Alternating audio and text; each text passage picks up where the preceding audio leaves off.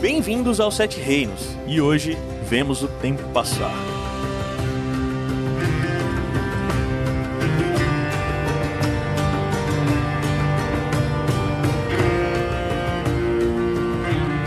O Vesterose!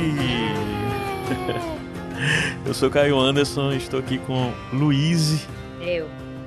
Vamos Alves, conversar Porque tu é Caio. Anderson, eu não posso ser Luiz Alves. Luiz e Alves. Ok, ah, obrigada. desculpa.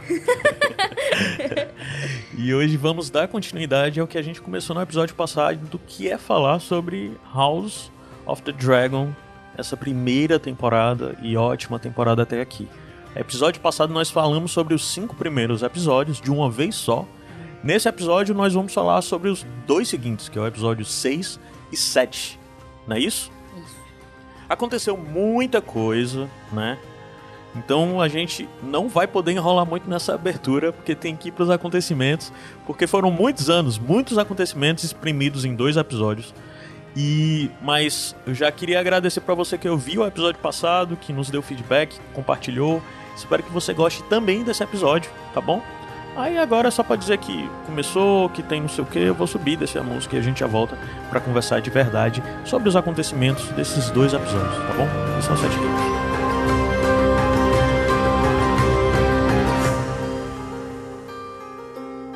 Luiz, Eu.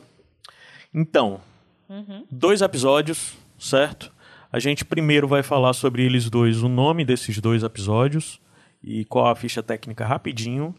E depois a gente vai procurar considerar e explanar um pouco mais sobre coisas que nós achamos que talvez tenham ficado confusas para quem tá vendo e tá tudo muito rápido. Falar sobre alguns episódios que alguns personagens que se foram já nessa tanto no episódio 6 como no 7, né? Só pra gente situar um pouco o pessoal. E daí depois a gente dá uma volta pra falar especificamente de cada um dos episódios, apontando algumas curiosidades e pontos-chave, certo? Correto. Então, começando, dá a ficha técnica pra gente do episódio 6, Luiz. Episódio 6, chamado de A Princesa e a Rainha. Hum, direção de Miguel Sapotnik, com roteiro de Sarah Hess. Essa pessoa que, pelo que eu vi, tem pouca experiência, porém fez é, episódios de House e Or- Orange is the New Black. Lembra dessa série? Lembro que é a série da, da She-Hulk. Não, She-Hulk não. Eu viajei. A, a She-Hulk, na verdade, é da... Aquela série que ela tinha um milhão de clones. Ah, Orphan Black. Orphan Black. Enfim, divagamos. Os dois têm preto, entendeu? Entendi. É, pronto, esse, esse é o episódio 6. E o episódio 7, ele é chamado apenas de Deriva Marca, que também é dirigido pelo Sapotnik, com roteiro de Kevin Lau, que fez episódio de Westworld e Lovecraft Country. Ah, esse aí então trabalhou bastante já pra HBO, né? Sim, ele já é de casa. É. Hum, é essa a ficha técnica. É, novamente, os títulos falam bastante sobre os acontecimentos, né? Já que o episódio 6, A Princesa e a Rainha, fala essencialmente sobre um embate crescente entre a Alicante e a Renira, né? E Deriva Marca é o Driftmark, né? Que é a ilha dos Velaryon. E é essencialmente onde acontece tudo que nós vimos no episódio passado, né? Isso. Todas as cenas são em Driftmark, né? Em Deriva Marca. A gente vê no assento lá ancestral dos Velaryon. Então, assim, beleza. O primeiro ponto é que nesse episódio, aliás, do episódio 5 pro episódio 6, houve um salto temporal de 10 anos, certo? Do nada apareceu um bocado de criança. As pessoas já tinham casamentos diferentes, como a gente viu o Damon já casado com a, com a Lena, a gente não vê essa construção de como se isso aconteceu. Ah, havia um novo relacionamento da Reinira, a gente também não viu essa construção desse novo relacionamento, apesar dela estar casada, um relacionamento extraconjugal aí. E a Alicante também já estava um pouco transformada, mas na verdade acho que esses dois episódios são o que marcam de fato a transição da Alicante e a transformação dela, especialmente o episódio 7. Mas essa coisa de é, ela de fato entrar no jogo dos tronos, né? E isso ficou muito claro, inclusive, pelo diálogo dela no episódio 7 com o pai. Sim. Mas vamos começar então falando das crianças novas que surgiram. É, a gente, é, começando pela, pela Renira, né? A gente começa o episódio 6, inclusive, com ela dando a luz ao terceiro filho dela já, porque ela já tem outros dois filhos. É, o filho mais velho dela, que é o. Suponho que se fala Jaceres, né? É Jaceres. Porque já que é Jace. Jaceres Velaryon, que chama, todo mundo chama de Jace, é, o mais velho, então, né? Se a gente seria quiser, o... a gente pode falar em português também. Se alguém, quando leu, leu Jacaeres. Isso é muito feio, eu me recuso. Jacaeres. Eu só vou chamar ele de Jace de qualquer é porque forma. essa coisa, o- então... o, A e o E é meio. É. Só é, né? E, Jaceres, e, por outro lado, o do meio se chama Lucaris, porque se escreve Lucaris, porém chamam É, ele de Lucaris. Luke. É, então é, só pode ser Lucaris, Lucaris, é. o que é também horrível. Então chamar ele de Luke, como todo mundo chama ele de Luke. Então é Jace e Luke, né? O mais velho que é o Jace e o Luke, que é o do meio aí. E o, o filho que ela tá dando à luz naquele momento é o Joffrey, que o Lane não escolhe esse nome Joffrey porque era o nome lá do amante dele que morreu na, no episódio 5, né? É vê. interessante, uma curiosidade é que na- nos livros especificamente, desde o primeiro filme, ou desde o primeiro filho, desde o Jace, o Laenor queria nomear de Joffrey. É. Aí o pai dele não deixou, né? Ah, um nome muito tinha- feio. É, disse que tinha que ser um nome Cara. velariano, né? Um nome de, aliás, Valíria, valiriano. é.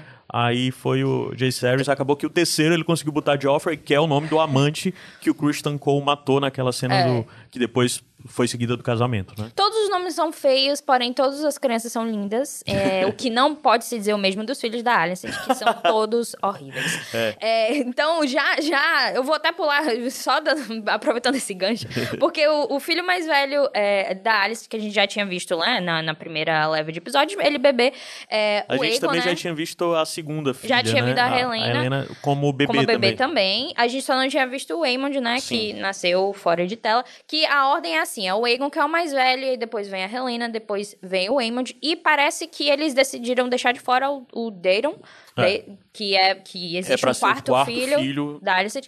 Ou ele não existe. Eu, não acho Ou ele que ainda ele vai nascer, talvez. Cara, seria estranho, eu diria. É, porque o Viserys já tá numa situação muito deplorável, A né? essa De altura, ele- eles, são quatro, eles são quatro filhos no- É. nos livros. Ele estaria em, em Vila Velha, né? É, é, no- nos livros ele tá, tipo, treinando lá com o- a família dele. Então, se o Otto veio pra Portugal de volta, eu não acho que faz sentido um quarto filho ficar lá sozinho, sem Ah, é? alguém importante, É, então na minha concepção. Então, acho que ele não existe. Ah, tá. Mas não sabemos, isso ainda não sabemos. Esses O são os- ele é mais novo ou mais velho do que o Joffrey? Tu sabe dizer? O Joffrey da Renira. Não sei dizer, Ah. mas... Não sei Ok. dizer. não sei dizer. É, enfim, aí o que a gente não viu também rolando durante esse tempo foi que o Damon casou com a Lena. A gente só vendo de fato, né? Eles tendo aquele momento de flerte no episódio 5, de tipo, ah, a Lena vai lá pra ele, ah, e aí, não sei o que, aí rola só um flerte e tal. Só que eles casaram, fora de tela, né? Uhum. E tiveram duas filhas, que é a Bela e a Reina, que nos livros são gêmeas, né? Eu não Sim. entendi se elas são gêmeas Não, não aqui. são. Não parecem são, ser. são diferentes as idades. Mas não deixou claro quem é, mais velho ou quem é mais A, a novo. Bailey é mais velha. Não, mas eles disseram isso? Não é, e até a- no sétimo Anim- episódio a Rhaenys fala que quer que ela seja a herdeira. Ah, pronto. Então é isso. A Bella é a mais, a mais velha mesmo e a Raina, então, é a mais nova. São as filhas do Daemon com a Lena. Aham. É, isso tudo rolou fora de tela, né? A gente só viu de fato o Joffrey nascendo, que é a, a cena inicial, mas todos esses nascimentos foram ah, aconteceram fora de tela, assim como também o próprio relacionamento da Renira com o Howen que deu os filhos, né? Sim. Que os filhos não, é, não são do Leno, claro. Isso também acontece fora de tela, assim como o Daemon indo pra Pentos, isso também a gente não sabe. É. É, porque assim, uma das foi. coisas que tem é que o casamento do Daemon, ele de certa forma, ele casa com, com a Lena meio que contra a vontade das pessoas. E por isso eles meio que dizem foda-se o Westeros e vão embora pra Essos e lá eles ficam rodando pelas cidades de uma forma como e são vão sendo recebidos em cada canto como uma família real, né? E tipo, eles passam em algumas cidades. Nesse último momento a gente vê, eles já estão no final da jornada deles em Essos, em Pantos. Aí daí até que vem a proposta para eles ficarem lá e serem usados como arma, né? E isso a gente não viu essa construção de mostrar esse, esse desaprovamento do, do, do Daemon casar com a Lena, se é que de certa forma na série houve uma narrativa em torno disso, né? Nos livros tem.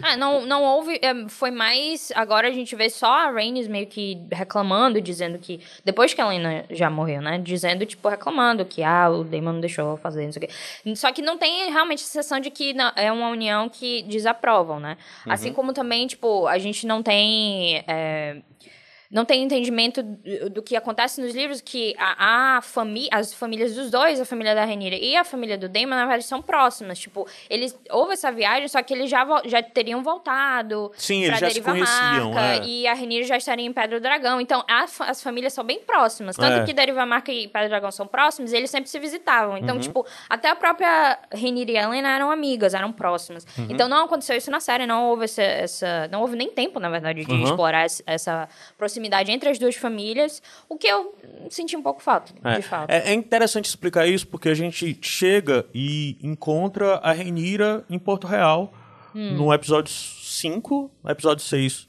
Dez anos depois, ela com três filhos, ela ainda está em Porto Real. Faz parecer que ela passou esse tempo inteiro lá. É. Mas não. Primeiro de tudo é que, explicando geograficamente, Porto Real é na ponta da Baía da Água Negra, né? E existem duas ilhas subindo a, a, a oeste, né? Oeste? É. E essas duas ilhas são exatamente. Existem ilhotas, né? Mas as duas ilhas maiores é Deriva Marca e logo seguida Pedra do Dragão. E é as ilhas que são governadas pelos Velaryon, né? Deriva Marca. E Pedra do Dragão pelos Targaryen. A Renira, como a princesa herdeira, ela é a senhora de Pedra do Dragão. E existe até toda a questão do debate lá sobre o Leinor querer não estar em Porto Real, né? Querer, não sei o que, sentir saudade de Deriva Marca, sentir saudade da vida dele de, de marinheiro. Marinheiro, né? Porque vale dizer que uma coisa que eu acho que a série também falhou um pouco é que o Leinor é um grande navegador, é um grande marinheiro, passou por muitas batalhas e coisas do tipo, né? O que até o aproxima do pai dele, né? Que o pai dele é o maior marinheiro, é o maior homem dos mares de todo o Westeros, né, o Collis. E eles são uma família essencialmente ligada mesmo às questões do mar. Sim. A marinha mercante, etc. E, e eu acho que a questão da, da Renira estar em Porto Real me deixou um pouco confusa, porque... É, assim, eu entendo que faz sentido eles mostrarem o, o conflito, o conflito não, o atrito entre a Renira e a Alicent em Porto Real ainda, porque a gente não teve essa divisão no quinto episódio. Porque no quinto episódio, tipo, ah, lados foram decididos, etc. Mas não, não existe de fato uma quebra, porque todo mundo faz parte da mesma família. Mas a partir do momento em que eles se dividem e, por exemplo, a Rainier agora tem os seus próprios né, herdeiros e tal, e existe de fato essa competição um pouco mais direta entre a sucessão, né? Eu acho que faz sentido eles mostrarem como chegou o um momento em que ela, não, eu vou embora daqui pra Pedra do Dragão pra realmente é, embora é, de forma definitiva, não só visitar a Terra, né? Como ah. mesmo você disse, pelo que fica claro, pela relação e pelas crianças já se conhecerem, etc e tal, ela, nesse, ela não passou 10 anos parada em Porto Real. Ela visitou com certeza Deriva Marca, ela visitou sim, Pedra sim. Dragão, mas agora ela foi embora de Porto Real, deixou de ser o lado é. dela, juntou tudo, né? Juntou toda a família e todos os pertences no, no, no sexto episódio para de fato ir embora para a Pedra do Dragão. E nisso. Que a é... gente nem viu, eu acho que esse episódio inteiro a gente não viu Pedra do Dragão, né? A gente só viu Pedra do Dragão no final do sexto episódio, que foi eles chegando, né? É porque eles foram pra Deriva Marca. Aí o outro episódio é. inteiro foi em Deriva Marca, né? Mas eu acho que. Tipo, a porque... gente tem que falar Drift Mark, porque. Ué. Porque o nome na série, o nome na legenda mesmo é Drift Mark, não traduz. Eu tô. É porque eu vejo a legenda em inglês. Se, se eu for. Se é, tu, se é, tu criasse precedente pra mim, já era. eu tô logo te avisando, porque tudo vai falar inglês. É... A maioria das coisas eles não traduzem muito, não. Ah, é? Eu Acho que até Dragonstone. Na... A legenda da HBO Max é muito ruim. Ah. A legenda em português é muito ruim. Então não, não veja. Não posso fazer nada, né? Posso fazer nada.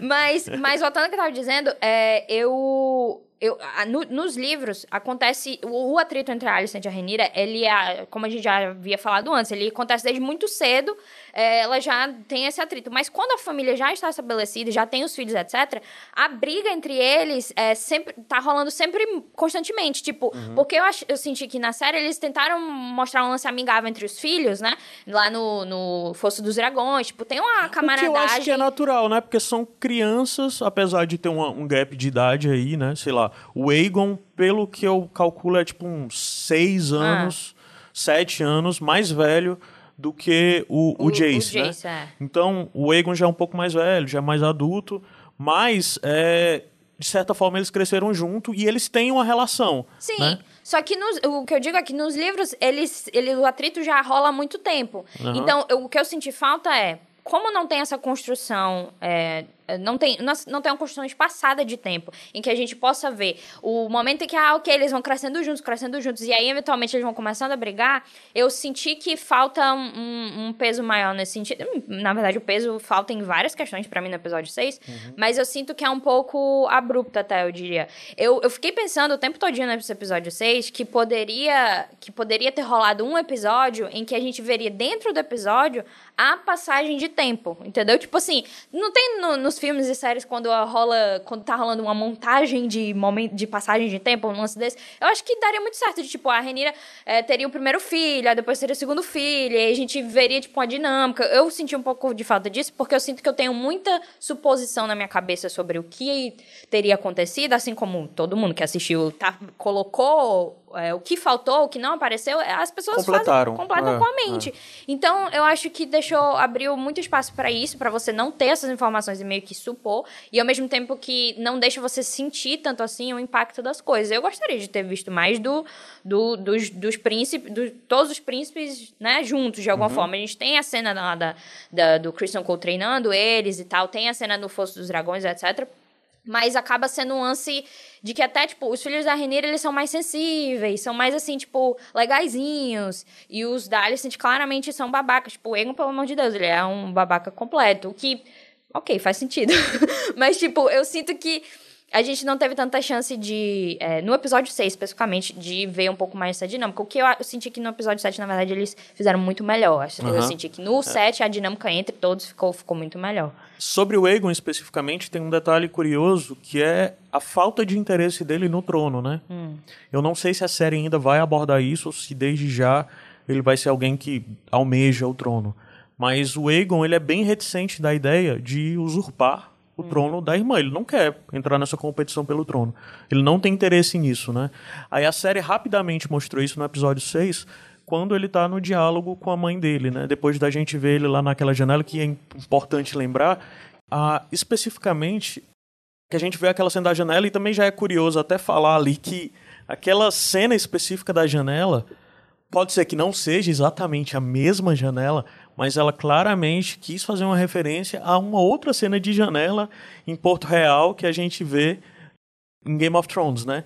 Que é a última cena do Tommen. Quando o Tommen, depois que explode o septo de Baelor, o Tommen sobe na, na janela e pula para baixo, se suicida, né? Hum. E aquela cena de botar o Egon na janela pelado se masturbando. Inesperado. É, claramente uma referência, né? Aconteceria. É, que inclusive as pessoas falaram muito que isso é muito uma, também uma referência quase que a Succession, né? Ah, Por causa crer, do, pode crer, pode do do, do Roman. O Roman Roy, né? Pra é. quem viu a série aí, pega a referência, entende? Total. Se vocês é. não veem não veem Succession, por favor, vejam a série. Corrijam isso, já que vocês inclusive, têm HBO Max. é, inclusive, assim, se você tá vendo, o pessoal falava muito que Succession, é tipo um Game of Thrones e tal. É, são os Lannister. É, na verdade, eu acho que House of the Dragon é um Succession. Porque é muito mais drama. House of the Dragon é muito mais drama familiar do que Game of Thrones. Ah. E Succession essencialmente é um drama familiar, é, né? Então, totalmente. Então, Succession é muito bom. É Aquela... É Começa muito, a falar é de outra demais. coisa. É bom demais. Porque todo mundo é babaca. é tipo assim, é um lance muito massa que você, tipo, ah, eu vou escolher alguém, essa pessoa também é babaca. É, é. Eu, eu acho que House of the Dragon tá um pouco nesse caminho, é, viu? Então, é. Mas sim, voltando. É então, teve essa coisa do Egon ter todo esse receio de ter o. Deixa eu só falar um lance que eu pensei. Enquanto tu tava falando do, do Egon não querendo o trono, hum. eu achei interessante que o, o Otto, né, ele vê isso que ele, quando ele volta no episódio 7. Ele vê que o, que o Egon é completamente uma decepção. Tipo, meu Deus, é esse menino aí que, que eu tô querendo colocar como rei. Mas aí depois ele vê o Aemond e ele fica. Hum, temos um filho que presta. É, é até interessante no episódio 7, quando o Otto tá falando com a, a Alicent depois do surto dela lá e hum. tal, não sei o quê. Que ele, tá, ele começa a se referir ao Aemond e ele fala o Rogue Prince. Ele chama o Aemon de Rogue. Hum. Que é o título, né? Rogue Princess geralmente é o Daemon nas escritas dos coisas. Uhum. Então, basicamente, já fica a dica para você aí que viu isso. Rogue, claramente, ele usou a palavra Rogue para quem é um pouco mais atento, já associar o Aemond ao Daemon. Hum. Então, assim, o Aemond é um wild card aí, é um é personagem... É o único dessa leva que eu respeito aí. É um, dessa galera aí, eu só respeito o Aemond, é, sendo e bem cara, sincero. a gente vai falar mais vai, dele. Vai, vai, Mas, mas o lance é que as o cenas dele... Inclusive, melhor ator dos pivetes tudinho é o Eamon. É, ele é muito bom. O muito garo... bom. Eu vou sentir falta desse garotinho específico. Sim. Mas é, eu sinto, eu acho, suponho, que o Ego ele vai continuar sendo alguém patético É, que, vai que vai fazer também. o que disserem pra ele. É, eu acho que De vai. tipo, vai ah, ser- o Otto vai querer usar o Emod, o Emod... Ah. Tanto que a gente vê no preview, o Emod... A, a gente vê os atores mais velhos, a gente vê o Egon na frente e o Emod atrás com a posição de quem ele... Ele é que... Né, É, eu acho que o Egon ali. vai ser um pouquinho Viserys, mas a diferença é que eu acho que não vai ser um babaca. honrado como é, Viserys um, é. assim, Viserys babaca. É. Mas continuando, só pra falar, teve esse gap de 10 anos, e especificamente a gente tem que falar sobre dois núcleos, na verdade, dois personagens, mas quando falar de um dos personagens, acaba falando sobre um núcleo, que foram só, talvez pouco explorados. E são dois personagens muito bons. É, as atuações dos atores estavam ótimas, mas a gente viu pouca coisa, que foram os dois personagens que morreram. Morreram três, né? Mas, na verdade, os dois principais, que são os, par, os pares da Renira e do Daemon, né? Que no caso é a Lena e o Arvin Strong, que eles morreram muito repentinamente no episódio 7, né? Um Ou episódio 6, desculpa. Um disclaimer é que nos livros eles não tem quase nenhuma, tipo assim, é, não relevância, mas tipo assim, não tem uma, uma, uma poesia, uma- um amor, uma coisa tipo tão. Ai, a Lena era um, personagem muito importante. Ou então, ah, o Arryn é um personagem muito importante. Não tinha uma beleza de narrativa, porque, novamente, os livros não têm uma narrativa. Então, a série já deu bastante coisa a eles. É, Porém, não, mas eu acho que não. Acho que o livro tinha algumas coisas que Não, não, ele- foram exploradas de- é, tinha detalhes que eu acho, na verdade, que foram escolhas é, É. narrativas. Mas eu eu acho que assim, exatamente. eh, Desculpa, bem rápido te interromper. Essas escolhas narrativas são exatamente porque eu- a série estava dando a pista pra gente que esses personagens vão já morrer. Sim. Porque tem coisas muito fundamentais, como por exemplo, a, a Lena encontra o Ve- a Veiga, que tá sumida há muitos anos, e ela com 7 anos de idade, um negócio desse 8 anos de idade, consegue domar a Veiga e se torna a dragão dela, né? Isso ela, tipo, pivetinha mesmo. E é massa essa coisa.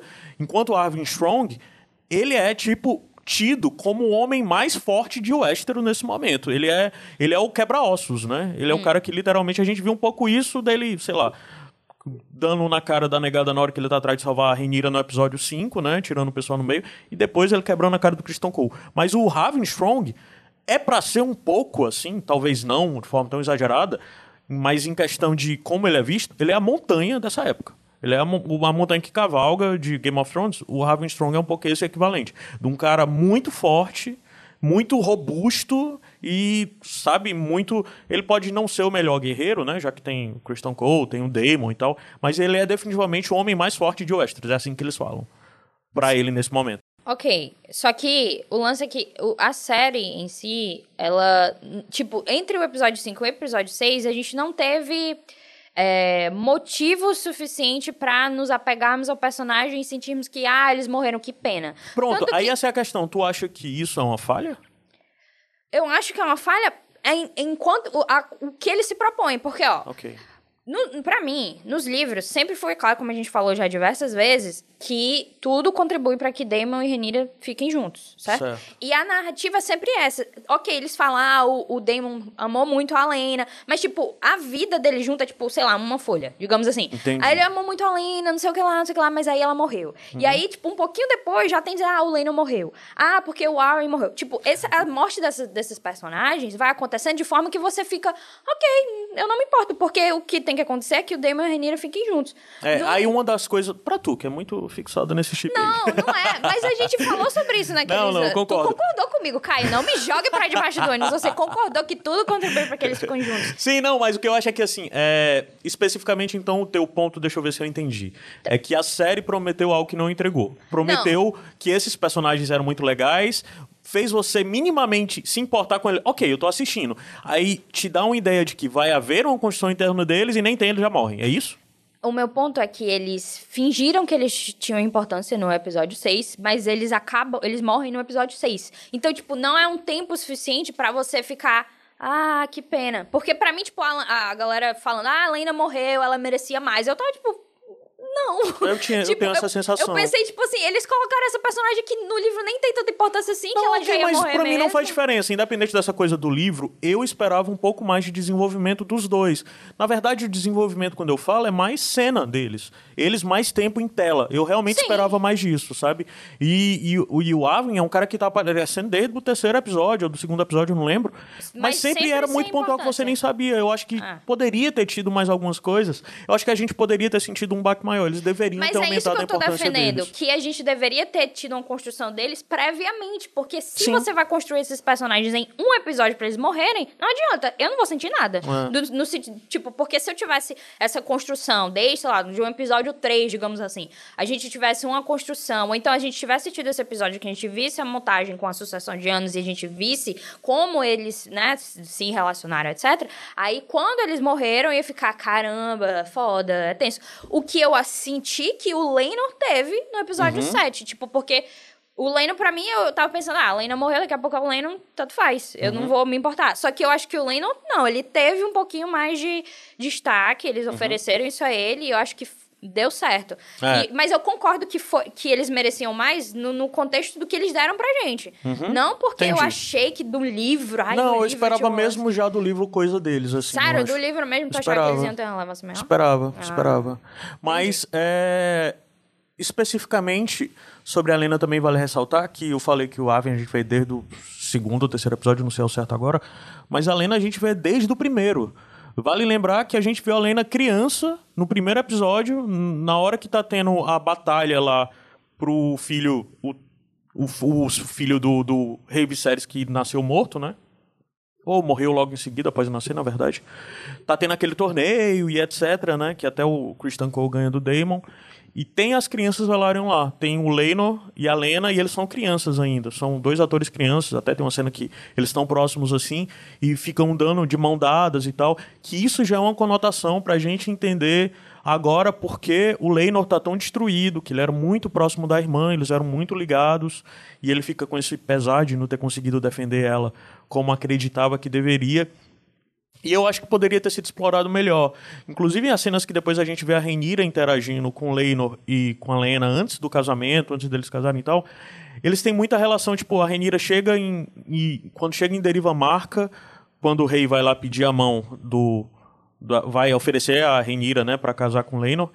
A Renira encontra a Lena e ela abraça ela. Ai, prima, não sei o quê. de- Então eu acho que poderia ter tido nos primeiros episódios uma cenazinha da Renira interagindo com a Lenazinha criança, ter mostrado alguma coisa a mais, uma relação mais forte entre de parentesco e de afeto entre essas pessoas que passou um pouco batido. Então, assim, no geral, eu acho que faltaram cenas, não necessariamente no episódio 6, mas nos episódios anteriores de desenvolvimento tanto da Lena quanto do Raven Strong, né? É, nos episódios anteriores eu concordo que realmente faria muita mais diferença. Um, um ponto que eu acho interessante a gente trazer em relação à Lena, já que a gente fala sobre ela primeiro, é que é, quando eles estão em Pentos, né, a ideia que eu. A interpretação que eu tive é que, tipo, o Damon casou com a Lena. Como a gente não viu isso, não dá pra entender muito, tipo, qual seria a motivação dele dentro da série, né? Mas o que dá a entender é que, de fato, tipo, ah, ele casou com ela, sei lá, vou casar, tanto faz, ela quer casar comigo, eu vou casar, ela é importante, etc.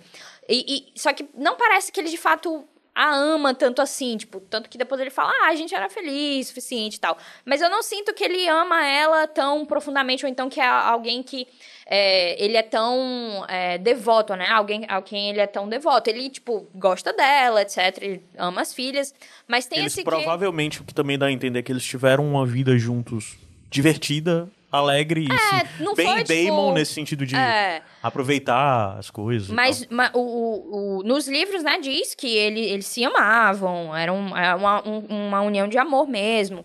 É, e ele amava as filhas também, etc. Teve um detalhe que foi colocado de que ele ignora uma das filhas porque ela não tem um dragão, ela não, não reivi- reivindicou um dragão, nem um dragão nasceu pra ela. Foi um detalhe colocado na série e também. Que foi a própria menina, né, que falou isso. Foi Sim, a, a disse, né? menina dizendo É, porque, que tipo, se ah, eu não tenho um tal. dragão, então meu pai me ignora, etc. Então eu senti que é, é, foi um detalhe interessante a ser colocado. E também o fato de que quando a Lena vai conversar lá com o Damon, né, dizendo que ah, a gente não. A gente não deveria estar aqui, a gente é, é, pertence a Valira, etc. Eu achei, inclusive, algo bem legal que ele fala, tipo, ah, a gente é do sangue valeriano, etc. Ah, a gente não, não pertence a esse lugar. Aí ele fala, tipo, ah, a Valira foi A gente não destruída, a gente não lugar pertence a nenhum, lugar é. nenhum, que eu achei bem interessante essa fala. Mas, mas aí, quando chega ao final do episódio, em que é colocado novamente aquela cena de que uma cena de que uma mulher está dando à luz e precisa fe- ser feita uma escolha. é, em relação a- ao bebê, o que eles vão fazer, se vão cortar a barriga dela ou não pra tirar o bebê, eu achei que a galera. Teve uma galera no Twitter que meio que colocou isso forte demais como sendo. Ah, o Damon fez a escolha certa, de tipo, colocando o paralelo com o Viserys. Sim. Porque ele fala, porque ele pergunta, ah, a mãe sobreviveria, enquanto o Viserys pergunta, ah, o bebê sobreviveria. Porém, na, no momento dele decidir, de quando era pra ele decidir, ele não tem essa opção de decidir porque a Lena vai embora. Então eu não acho que ele decidiu nada. Eu não acho que a galera devia usar essa cena pra dizer, ah, realmente o Daemon é muito mais justo, muito mais é digno do que o Viserys. Acho que teve uma galera que foi longe demais nisso aí. É, acho interessante como cena, mas como ele não fez a decisão, acho que o fato dele não fazer a decisão é o que mais é, contribui para aquilo que a gente tem falado sobre o Damon. De que ele não necessariamente é uma pessoa terrível, mas não necessariamente também ele é uma pessoa boa. Ele poderia ter decidido pelo bebê também, a gente não sabe. É, ele não teve essa o Damon decisão. é muito dual. Inclusive, nesse episódio, a gente viu várias vezes ele com cara de triste, preocupado, pra outra cara de eu tô rindo da situação que tá acontecendo. Ele parece, sei lá, cara. Ser borderline. é tão rápido as mudanças que tem uma hora que ele tá preocupado ele tá triste, ele tá afetado pela situação, tem outras horas que ele tá debochando de tudo só. É. E, e é meio confuso você saber o que é. Mas uma das coisas principais nisso também é que já mostra um pouco da construção do Damon, que ele diz: deixa as coisas acontecerem. Ele confia, não é que ele confie, na verdade. Ele é muito dado ao acaso, né? As coisas estão escalando e ele não necessariamente vai interferir nelas de cara, né? Ele deixa as coisas acontecerem, como por exemplo, simples, a, a Lena saiu, ele demorou pra ir atrás dela, provavelmente, né? É, tipo, ele É. claramente só. E, e ele nem tava tão assim, afoito atrás dela. Ele só É. foi e ficou. Ah. Não, mas Morreu. ele, ele ficou bem triste, assim, Não, mas daquele jeito ele ficou dele. é. triste, mas é um lance Ele que, que eu imagino, afetado. por exemplo, se a gente tivesse. Na verdade, a Se gente fosse viu. outro personagem cair no chão, chorando, gritando, esperneando. né? Se a gente, por exemplo, no episódio 7, é, quando, quan- ele tá observando só a situação na briga no fim. Só que quando a Alicent puxa a faca, ele imediatamente vai. Ele toma. Ele toma só vai, ele só é vai. quando ela puxa a faca pra Renira. É quando o Christian Cole se aproxima. Não, mas é ao mesmo tempo. Porque É, mas ele só faz a faca, aquilo. o Christian Cole vai, aí ele, ele, eles todos estão fazendo ao mesmo tempo ação. Mas só que do mesmo jeito ele fez isso, ele não chegou perto nem da Alicent nem da Renira. Ele só Sim. se meteu no meio do Christian Cole pra não deixar ele passar. Porque então, o Christian único Cole objetivo... matou uma amante do John. Ah, Não, é porque o único, o único objetivo aí foi dizer, não se intrometa, deixa elas duas Tu resolverem. acha que realmente foi só isso? Pra mim foi. Cara, Pra mim foi muito o Damon dizendo, você não vai interferir. Sabe uma, uma fala que eles dizem nesse momento? É que alguém grita pro Christian Cole, tipo. Alguma frase no sentido, te aquieta aí, Sakoma, não faz nada. Porque é justamente por causa do que o Christian Cole tinha feito antes. Sim, é porque o Gerald, foi, se eu não me engano, é até o, o Gerald, o, o Comandante. Lord Comandante, né? Ele meio que dá uma coisa assim, mas só que ele o vai pra cima e quem chega e bate nele, quem pede que ele passe é o Damon. E o Damon especificamente fica virado pra ele, de impedindo que ele passe, que ele faça. Sim, só que eu considerei isso como algo protetor, porque. Sim, protetor, de você não vai interferir. Porque eu acho que ele pensou. Exato. Desde o começo, o que ele pensou foi a Renira consegue lidar com Sim, isso. correto. Mas, então, a, meu Ele não é pensou que... a Renira tava correndo um perigo com a Alicent indo pra exato, cima é dele. esse- Pronto, é isso. É esse meu ponto. Só que a gente vê ele ativamente fazendo algo só ali, só nesse momento. Sim. Porque em todas as cenas de todo o episódio 7 ele não fez nada. E eu acho que um, um paralelo bom a colocar Quando os pivetes estão brigando, as filhas dele lá estão machucadas, ele tá no canto rindo. É, assim. ele tá, tipo assim, de boaça. Então, eu acho que é interessante a gente colocar isso, porque como a atitude dele em relação à Lena e a atitude dele em relação a, a toda essa... a- a- o que tá acontecendo em Pentos, quando eles estão em Pentos, é, tipo, muito assim, tipo, blazer, de tipo, a minha vida aqui, nossa, que tédio, não tô fazendo nada, o que, que eu faço da vida? Então, isso contribui também porque a gente tinha falado antes do, de, em relação a alguém que coloca o Damon pra fazer algo que é a Renira, que é, tipo, a posicionar É, um, um- a- uma pessoa que não sabe o que É. fazer, a Renira posiciona ele. E é interessante exatamente isso, porque uma das coisas coisa que a gente vê em Pentos da Lena conversando com ele é que ele tá dormente, que ele não faz nada, ele nem aproveita a cidade. Ele supostamente tá alegre, mas ele nem aproveita a cidade. Ele fica no castelo, numa biblioteca lendo, sem tomar nenhuma atitude. Nesse episódio, a gente já vê o Damon tomando alguma atitude, tendo algum ímpeto. Então, no fato, o, o, o motivador dele de movimentar, de fazer coisas, o, o, o último, o definitivo, é a Renira, né? Aí correto. eu acho que isso fica bem claro por essas coisas. Voltando um pouco da, da relação do, do Damon, da Lena especificamente, as pessoas tiveram uma certa dualidade pela frieza que o Damon teve com as filhas naquele episódio final, que tá só passando o Danos Traveling, mostrando as cenas finais e tal, que as filhas estão meio que chorando e o Damon tá um pouco assim no canto e se afastando delas, né? Esse episódio 6, eu não sei por que raios a HBO lotou, lotou, lotou a internet de foto, de cena de preview e o caramba, sabe? De uma forma que ficou até mesmo de tomate, eu acho, né? É, me incomodou também. Sei lá, a gente já tinha visto a cena da, da pós-nascimento da Renira caminhando com o bebê. A gente já tinha visto várias cenas, né? Várias- Ele- Eles soltaram, tipo, uns três clipes, aí E imagem- várias fotos, imagem de e- baixo- Teve imagem até de cena que não tava no episódio. Pois é, é essa o lance. Porque saiu uma foto do Damon abraçado com as duas filhas, morrendo de chorar, eles três, assim, num momento muito lindo, super pai, Hum. ele consolando as filhas. Isso não apareceu na série, no episódio. Foi uma decisão ativa de ser cortada, então acho que a Foi. gente tem que levar isso em consideração. Não, eu concordo que. Eu concordo, né? Até porque. Mas isso só mostra, na verdade, que eles estão procurando dar um direcionamento, um distanciamento do Damon em relação às filhas. Sim. E cortar essa cena dele consolando elas é proposital. Então, Hum. a ideia é construir o Damon exatamente uma pessoa fria e distante a esse nível, né? É. Que parece que, no final das contas, o que comove ele é muito pouco. É... Eu acho que ele tem muito mais um senso de proteger vida do que qualquer coisa. Acho que qualquer pessoa, mesmo o irmão e tal, alguma coisa, ele não é o cara que vai nunca, sei lá, botar a mão no ombro quando tá chorando, é isso mesmo. Mas correr risco de vida, eu acho que ele protegeria do mesmo jeito que ele protegeu a Renira, de certa forma, não deixando o Cristo passar, ele protegeria as filhas, como protegeria o Rei Viserys. Ele parece que só o extremo faz ele tomar É. alguma atitude. E, né? e nos livros também é um, é um lance assim de que, tipo, sempre tem. Quando acontece algo muito extremo, ele sempre vai fazer alguma coisa. Tipo assim, quando é algo muito absurdo e quando É. é, muito. Ele fica. Ele, não, eu vou fazer agora. E ele vai e faz. É, ele fica parado, parado, parado, até na hora que diz, ok, daqui não dá É mais. por isso que o Damon sempre tá nos momentos mais importantes. É porque ele só, tipo, age quando ele realmente tem que agir. E é completamente diferente de outras figuras, como por exemplo o Christian Cole, que qualquer besteirinha ele já tá querendo agir, ele tá querendo fazer Christian alguma coisa. Cole já me deu na paciência. esse- Cara, ele é um personagem bem irritante, porque ele é uma pessoa muito obcecada, claramente, né? Ele é uma Eu pessoa. já conheci, eu já conheci pessoas naquela. Cara, ele é um cara muito obcecado, bicho. Ele é bizarramente devoto a alguém, né? Ele antes era com a Renira, agora com a. É, ele é muito Mas ok, exagerado. esgotou as coisas da Lena? Sim, não, é, só falando sobre a morte dela, que é, difere do livro em relação a. Também é quando ela vai dar à luz, ela tem um problema, tipo, o filho não. Dá, não dá, tudo errado, né? O filho morre, ela fica doente, etc. Mas ela fica, ela fica acamada Uhum. é, na, no- nos livros, e, tipo, até o Damon fica lá, diz que. Né, diz que, né? Diz que o Damon ficou lá no quarto tempo dela o tempo inteiro, não sei o que, até a Renira também ficou lá, etc. No, no, na A série. Renira não, eles, ela nasce em, ele já, então, eles já estão em Pé Dragão, Deriva Marca? Eles estão em nasce? Deriva Marca, sim. Ah, então o terceiro... Eles já têm voltado há muito Ah, tempo. ok, ok. É. E aí a morte eh, dela no, na série foi, ativa, foi como ela queria, assim, não como ela queria exatamente, mas tipo, ela decidiu, em vez de morrer lá, ela, não, eu vou morrer pelo fogo do meu dragão, É. que É foi até uma um cena bem legal. bizarra aquela cena no sentido de, ah, ela tá passando mal e tal, não sei o quê. Porque, novamente, só pra recapitular, nos livros, o parto acontece, mas... Ele ela morre, fica, o bebê o bebê morre morre e ela e ela fica mal. muito mal por complicações do parto e ela Uhum. fica alguns dias sobrevivendo. E nos livros, o fim dela é que a última coisa que ela faz é que ela quer encontrar a Veigar a última vez. É, e ela tá nos momentos finais e à medida que ela levanta, sai caminhando por aí sozinha atrás de encontrar a Veigar, ela cai morta no chão, né? No- nos livros é assim. Já na série, a gente viu a coisa de logo após o parto, ah, tá dando certo, ela saiu caminhando e foi até a Vegar. Foi muito marcante isso, especificamente pela coisa que ela antes tinha falado pro Damon, de que ela gostaria de ter uma vida, que ela era uma Dragon Rider, né? É- é- como é que... Eu sempre fiquei... Cavaleira de Dragão? É, uma cavaleira de dragão, né? E que ela queria que o fim dela fosse isso, e que ela...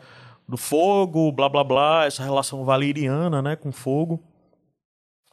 Com fogo, sangue, não sei o que, que isso não é não necessariamente só dos Targaryen, isso é de Valyria de uma forma geral. Tanto é que os casamentos rituais de cerimônias de casamento de Valyria envolvem fogo e sangue, né? Aí a gente viu tudo isso e ela acabou tendo um final apoteótico. E eu achei muito bonito. Eu vi algumas pessoas falando também. que não se comoveram e tal. Eu disse, pô, eu achei. Eu não me tocante. comovi, mas eu achei bonito. Eu achei tocante, eu achei tocante. As coisas achei... podem existir ao mesmo É. tempo. Eu, eu não liguei, eh, sentimentalmente falando. Eu não estou. Nossa, tipo assim, não foi. um- Por exemplo, um lance. Assim, não tem tanto a ver, mas tipo, a morte da, da, da Shireen, eu, eu me debruei em lágrimas Ah, e morri. que ali foi. Então, terrível, mas né? é um tipo de construção que, não- que existia, que Só não lembrando, existiu. morte de Shireen em Game of Thrones, a filha do Stannis. É, e, e, e aqui eu achei muito bonito, real. Eu achei a Aham. cena muito bem feita. Da, da Veiga não estar querendo fazer isso, ela está relutante, e ela ter que falar diversas vezes pra Veiga aceitar que isso acontecer. Foi muito bonito. Eu gostei Foi. muito da cena, mas eu não acho que ela tem um impacto emocional que teria caso a gente tivesse tido um pouquinho mais de desenvolvimento é, na história da Lena. Como a gente já falou, de tipo, não só nesse episódio, mas de episódios anteriores. A gente, se a gente tivesse visto ela conquistando a Veiga, por exemplo, Seria incrível. teria sido É, inclusive, uma época rolou um hoax aí dizendo que essa série tinha. Essa cena tinha sido produzida, É. tinha sido gravado com a Lena news. criança chegando até a Veiga e domando ela e tal. E parece que no final das contas é fake news, que essa cena nunca existiu, nunca foi produzida, né? Uhum. Que pena. Seria muito legal. teria sido show. É, mas só falando isso, a gente acabou falando em Veiga, Veiga, Veiga, e eu acho muito importante um pouquinho a gente falar um pouquinho dela aqui, porque assim, já antes dela aparecer já tinham aparecido vários dragões, né? Mas definitivamente, o dragão com mais personalidade, mais peso, eu não tô falando literal assim, mas um dragão que a gente mais consegue agora enxergar de fato uma personalidade e tudo mais é a Veiga pelas cenas, que acabaram sendo muito sutis. E é é engraçado muito algumas grande. coisas, né? É, a, a, voltando novamente explicar, a Veiga é uma dragão ela não veio da Valíria, né, na verdade, mas ela veio junto com os Targaryen quando chegaram aqui, vivendo em Pedra do Dragão. Haviam três dragões, um dragão para cada. Devia ter mais do que três, né? Isso ficou um pouco aberto. Mas tinham três dragões adultos principais e era um dragão para cada um dos irmãos, né? O Aegon e suas duas irmãs. A Veiga era a dragão da Vicênia, que é uma das irmãs e uma das esposas do Aegon Conquistador. Então, assim, ela está no continente já como adulta desde que o continente foi conquistado. E ela acompanhou, a Vicênia teve uma vida mais longa, ela passou todo esse tempo. Depois da Vicênia, eu não lembro se outra pessoa montou nela. A questão é que depois que teve, a Veiga estava perdida pelo mundo. Em algum momento, a Lena, que era obcecada por ela, especificamente a gente vê isso no, prim- no primeiro episódio, não, segundo episódio, eu acho, que a, a Lena tá criancinha andando com o Rei Viserys quando eles tinham que casar. Ela fica fazendo perguntas sobre a Veiga, né? Porque ela é muito interessada na Veiga, acabou que ela encontra a Veiga e monta nela, né? Então a Veiga tem é muito velha, é uma a dragoa mais velha, a maior, porque uma das coisas de dragão do Martin é que os dragões não param de crescer. Quanto mais velhos, maiores, e tal hora eles morrem por, sei lá, eles ficam tão grandes Que não é sustentável. é, mas- que não é sustentável. E uma das coisas assim é que a série está sendo muito feliz em criar muita distinção entre os dragões, né? Por exemplo, o dragão do do, do Daemon, né? O Caraxes é um calango. É, é um- uma serpente, é um Ele é- anfíbio, ele é Total. tipo esguio e ele é um pouco para criar até mesmo essa Até o ideia que a gente tem, é, até mesmo essa ideia que a gente tem de tipo serpente, porque ele é o, o não sei o que, o Wyrm, né? Que é tipo É, é uma criatura como é que terrível. traduz isso é. aí, não. Aí ele é Bloodworm. é o Bloodworm, né? Que é tipo Alguma coisa disso aí. é, é como se fosse alguma coisa sangrenta, O né? que, que é um Wyrm? O Wyrm, na verdade, é o que os, o Martin não tem dragões, né? Porque aí é coisa técnica. Dragões têm quatro patas e duas Ah, asas. tá. E os Wyrm, né? Que são as... O Wyvern também e tal. São os bichos que só têm duas patas e duas asas. Né? Entendi. Que o caso tem essa coisa... Bem, whatever. Mas é porque eu gostei que mostrou muito bem a estrutura do Caraxes nesse Sim, episódio sim, sim. 6. em Mas uma das coisas é que o. Caraxes, ele é mais... Muito mais longuilinho, né? E ele parece mais uma serpente com cobras. Ou com cobras, né? asas. Já outros, como por exemplo é, a Cyrex da, da Renira, é meio aquilino, assim, é para referenciar uma ave, né? De ser ágil e arisco, né? dinossauro E mesmo. muito atento, assim e tal. Aí vai mudando um pouco. Já a Veiga, ela é feita para parecer uma tartaruga. Se você, Hum. depois que você sabe que ela é baseada em uma tartaruga, se você olhar a cabeça, você sempre vai ver uma tartaruga marinha gigante com a cabeça assim bem saliente, sabe? E o que é curioso é que você sente a idade e o peso da Veiga, diferente dos outros dragões, a velocidade e tal. A Veiga é muito forte, muito pesada e até meio lenta, pesarosa assim. Eu não sei, quem tem cachorro grande e quem tem cachorro pequeno consegue notar essa diferença. Por exemplo, um cachorro pequeno, um pincher, pula aqui, voltou, correu, tal, tal. O cachorro grande, ele é lento, mas quando ele corre, quando ele dá, não sei o que, quando ele cria, você sente que tem um desgaste muito maior. E é o caso da Veiga, né? Tudo dela é pesado, tudo dela é. E uma das coisas que tem é que a gente vai ver muito a Veiga dormindo, porque todos os momentos que ela tá parada, que ela não tá fazendo nada, ela tá dormindo, porque ela é tão cansada, tão preguiçosa, tão velha assim, que logo, né? Mas mesmo assim, ela é a dragão mais forte, a dragão mais poderosa no sentido de quantidade de fogo e de destruição que consegue causar. Então, assim, é fundamental, um dragão muito importante. em uma cidade, ela... Tanto é que o Otto pegou e disse: Olha, nós estamos ganhando, nós pegamos a Veiga. A Veiga é tipo. É, porque tanto que nos livros, sempre que tem que fazer uma contagem com, tipo, quantos dragões a gente tem, quantos a gente tem, aí você tem que pensar, não, mas tem a Veiga, É. então a gente tem que pensar quan- quantos dragões a gente precisa pra atacar ela. É, tipo isso. Muito interessante. Aí é, teve tudo isso e agora a gente vai falar sobre a outra parte, que é os Strong, né? Que passaram um pouco batido. Hum.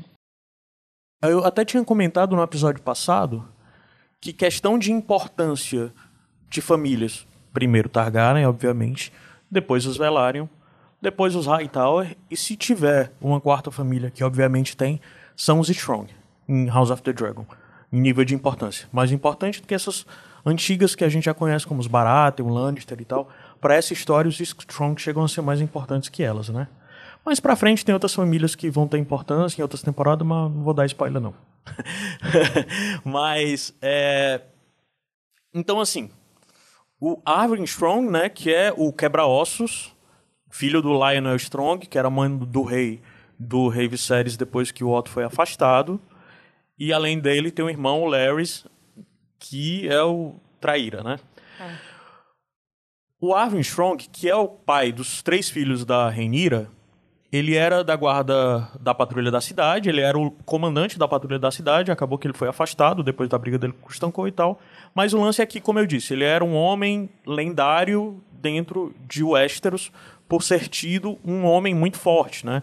E essa fama essas pessoas ganham, como existem poucas guerras no momento, são através dos combates, dessas coisas assim, né? Ele não é um cara que vivenciou guerras até o momento. Tanto é que tem um diálogo dele entre o Christian Cole e ele, que o Christian Cole passa isso na cara dele, né? Querendo minimizar ele, dizendo que ele não viveu guerras e coisas do tipo.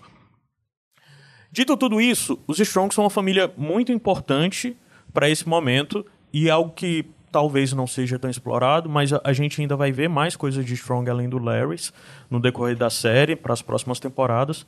Mas uma coisa assim é que eles são uma família que controlam Harrenhal, que é o suposto castelo amaldiçoado. A história de Harrenhal é que essencialmente existia um rei que controlava as terras fluviais, que era o Rarinho Negro, e ele quis criar a maior fortaleza de todo o continente. Daí ele criou Harrenhal, que era a fortaleza mais impenetrável, mais forte, mais não sei o que, ali nas terras é, foi, foi meio que ditador, né? Assim, é. É, próximo do Tridente, ele era um, um tirano mesmo, né? Até muito violento, não sei o quê. Durante a conquista, vários senhores foram acabando se curvando ao Aegon, né? Alguns poucos foram para a batalha, mas a família que foi mais agredida, no final das contas, pelo Aegon, pela sua, pela sua atitude, que né, o Aegon dizimou, foi a família do Harem o Negro que era exatamente onde estava em Harrenhal. Ele tinha essa fortaleza linda, maravilhosa. Depois de muitas ofensas trocadas de um lado ou de outro, o Aegon chegou lá e disse: saia, se renda, não sei o que. Ele disse: não vou me render, não, quero ver tu entrar aqui. Ele, tá bom. Então o Aegon pegou a- o Balerion. Eu não lembro se estavam uma das irmãs também, mas provavelmente estava, agora eu não lembro disso. E eles basicamente tocaram fogo no castelo até um ponto de que as pedras começaram a derreter. É. Porque Harrenhal é, é, tipo, é, não, é muito difícil de você, de fato, entrar com o exército, né? Isso, de fato, é, é bem complicado. Mas dragão, nin- É. ninguém tava esperando que viesse um dragão Então, do nada. basicamente, Harrenhal continua sendo uma fortaleza quase impenetrável É. por terra, por batalha e tal, mas só que ela é toda negra, ela é toda escura, por causa do fogo do dragão, os muros, os prédios, e boa parte das estruturas são meio derretidas, são meio Tem destruídas. partes né? abertas também, né? É, nós vimos Harrenhal em Game of Thrones durante a jornada da área Segunda e do Tywin. temporada. É, a área, Tywin ali, o, o- os Blood Mammals, que nem tem, né, em Game of Thrones. Que os Lannister estão é, usando de forte ali, né? Sim, que a área até serve o Tywin Lannister Uhum. em Harrenhal e tal. Então, assim, nesse momento, quem controla Harrenhal são os Strongs. No decorrer da história, Harrenhal passou por algumas famílias. E as pessoas sempre falam que essas famílias são dizimadas É. porque Harrenhal, da forma como ela foi construída, acabou gerando a maldição do, do o Negro e todo mundo que tá lá acaba se lascando. Ele próprio, o Harem, o o Negro se lascou lá, né? Junto com seus descendentes e etc. Algum momento os Strongs passaram a ter controle do, do castelo, até porque os Strong têm uma ligação muito forte com os Targaryen, né? Eles são uma família que se curvaram. Já houve um outro Strong que tinha sido mão do rei e que foi um cara muito bem sucedido, que serviu por muitos anos, se eu não me engano, ao Jaehaerys. Teve um outro Strong muito importante que também foi da guarda do rei, né? E que gerou um bocado de bastardo aí, é meio complexa a história deles. Mas remontando a história dos Strong, eles são uma família bem mais antiga do que parece. Eles são uma família que vem dos primeiros homens, que é como os Stark, né, que são as pessoas do norte ali. Mas diferente dos Stark, eles não são do norte, eles são das terras fluviais. E eles têm uma certa importância e uma certa ligação é, muito ancestral com coisas ancestrais de Westeros. Isso provavelmente não vai ser explorado nas séries, mas mesmo as coisas das crianças da noite, a magia, ali no Tridente, no meio do Tridente tem aquela ilhazinha ali e tal. Tem um- algumas. Como é o nome daquela ilha que tem? Eu esqueci, tem uma ilhazinha ali no meio do Tridente, que é no meio. que é uma ilha no meio do rio ali, que tem umas coisas meio mística. Esqueci o nome. Do Olho de Deus. Olho de Deus, ok. Essa região específica. Tu não lembra, não? You're on your own. Ok, tem tudo isso, os Strong basicamente, e, e tem até isso especificamente é, dos primeiros homens, as famílias como foram se formando, né, desde a era dos heróis, que isso é mil anos atrás, muito antes de Stark, etc. A formação da- das famílias, dos reinos dentro de Westeros vem da era dos heróis, não sei o quê, primeiros homens, depois primeiro, primeiro conflito primeiros homens com as crianças da floresta, né? Depois o conflito dos primeiros homens com os ândalos, que é os outros povos que vêm de, de Essos e etc. Né? Mas as primeiras famílias, que são as famílias ligadas aos primeiros homens, eles costumam ter nomes de coisas mais de características ou de coisas triviais, como por exemplo Stark, como por exemplo Strong. Que Stark é Strong é a mesma coisa, né? Stark é tipo é usado em inglês também, mas Stark é, um, é uma palavra alemã, né, para forte, para robusto e tal, né? E Strong, mesma coisa, Strong, forte, né? E tinha os Mud, que tipo os lama, né? Que então são muito as coisas dos primeiros homens são muito desse tipo. Então assim eles são uma família ancestral, uma família com poder, mas uma família que está menor atualmente, mesmo tendo Harrenhal na mão. E eles tinham importância política muito grande nesse momento pelo Lionel ser mão do rei e o Lionel tem dois filhos, que é o Arvin e o Larrys. O Larrys é o cara deficiente, que basicamente sempre se sentiu preterido, né? É... Daí eu já crio um pouco um paralelo aí do, do, do, do Larrys com o mesmo jeito que se cria o paralelo, o pessoal cria muito paralelo com o Mindinho, né? Porque ele é esse cara ardiloso, esse cara... Que basicamente o Mindinho era o cara preterido que também procurou meios de conseguir crescer né, na vida. Mas o Larry, especificamente, tem uma coisa que me referencia ainda mais a personagens que a gente conheceu da temporada passada, como, por exemplo, o Tyrion, né? Que é... O Tyrion sempre tem, inclusive, os diálogos, tanto com o John como com o Bran, quando tem algumas coisas sobre bastardos e filhos e pessoas quebradas, né? Sempre como essas pessoas têm um lugar diferente dos herdeiros reais, né? O, o Bran, quando fica aleijado, o Tyrion por ser um anão, o John por ser um bastardo, e como essas pessoas sempre são relegadas e para elas conseguirem alcançar o seu lugar diante da casa e tudo mais, elas têm que se esforçar mais. Então dá para criar um paralelo ao você pensar no que era o Tyrion, por que o Tyrion se comportava daquela forma e por que ele procurou construir a vida dele em torno das coisas que ele construiu, e o Larrys, que é o cara que era deficiente e que nunca teria um lugar de destaque na família por causa disso, né? Por ser deficiente acaba sendo menosprezado. de certa forma, talvez é um equivalente aí o Targaryen que não consegue chocar um ovo, o Targaryen que não tem dragão, né? É, é um equivalente do que é isso. Então você tem esse cara que claramente é inteligentíssimo, super culto. Todas as vezes que a gente vê ele falando sobre coisas, ele tá falando sobre as plantas, que essa planta não deveria nascer aqui, tal, tal, tal. O Larry. E ele é um cara que parecia ter uma boa relação com o irmão, inclusive né? As poucas cenas que nós vimos da série Os Irmãos Juntos, ele tratava o irmão muito bem e tal, não sei o quê.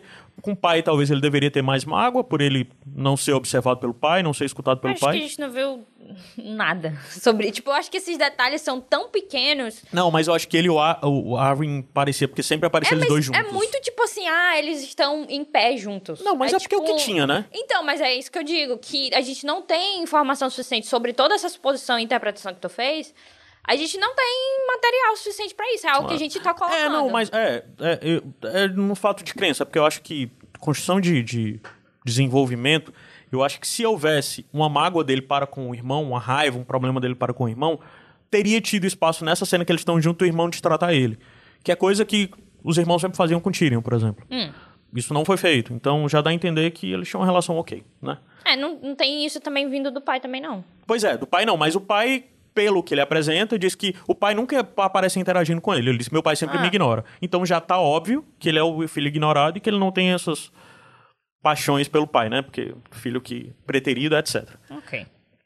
Aí, daí tem toda essa questão da traição, né? E talvez já tenha um pouco também do sentimento que o Aaron é o cara que faz a cagada e mesmo assim o pai passa o pano, né? Como, por exemplo, o cara ter filho com a princesa, uma bela de uma cagada, né? Ter três filhos com a princesa. Um negócio que põe muito em perigo a família e tal.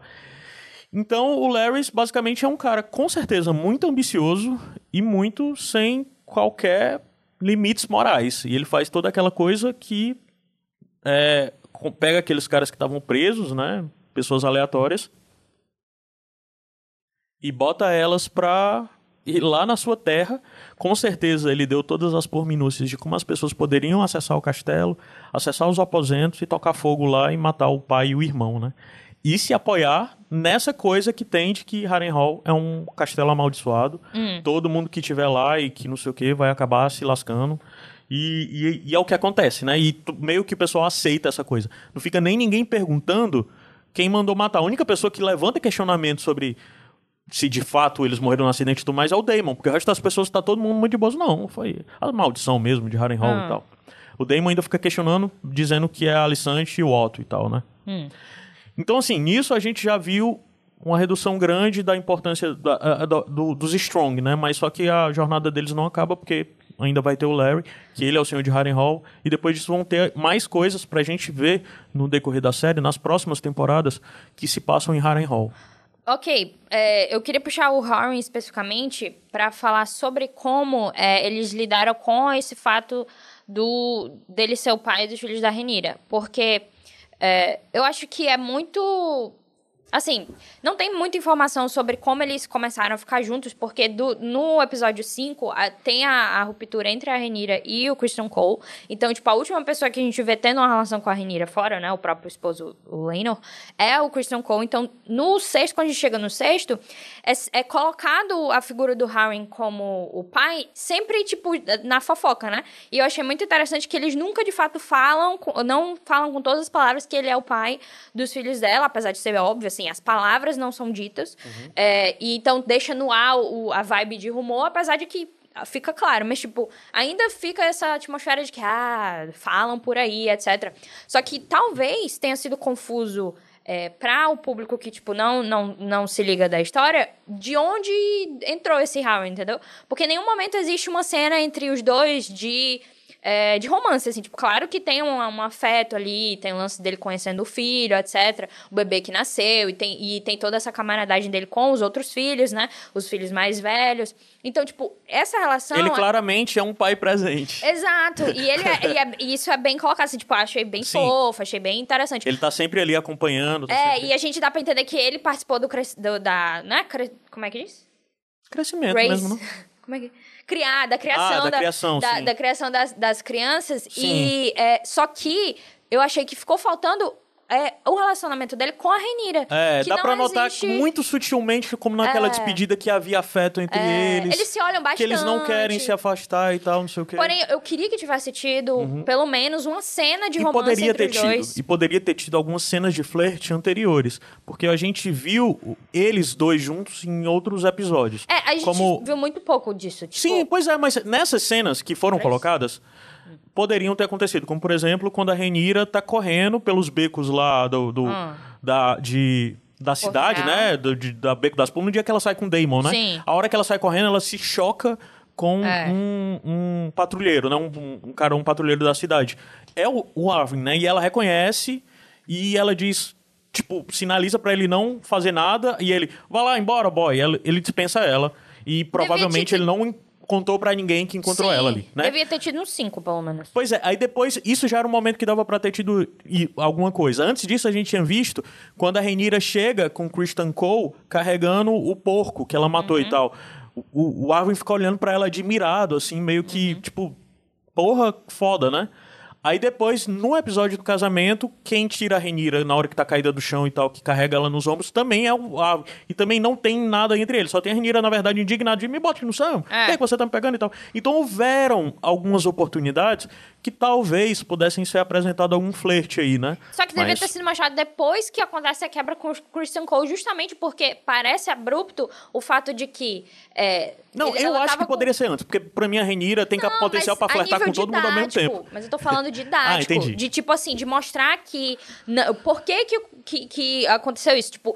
Não tem mostrando o que, que aconteceu depois que ela não tá mais com o Christian Cole. Porque supostamente ela casou com o Lennon, então os filhos deveriam ser do Lennon, certo? Uhum. Mas são do Harry. Só que a gente não vê o romance entre os dois. Então, apesar de ser óbvio, por todos os sinais que todo Uhum. Claro, mundo sim, coloca, não existe a conexão de romance clara entre os dois, que eu achei que deveria rolar, porque, tipo, sei lá, faz parte. Se tinha mostrado com o Damon, com o Christian Cole, por que não com o Harry também? Eu achei que faltou, eu achei que seria justo ter colocado isso. E achei uma pena, assim, uma pena no sentido.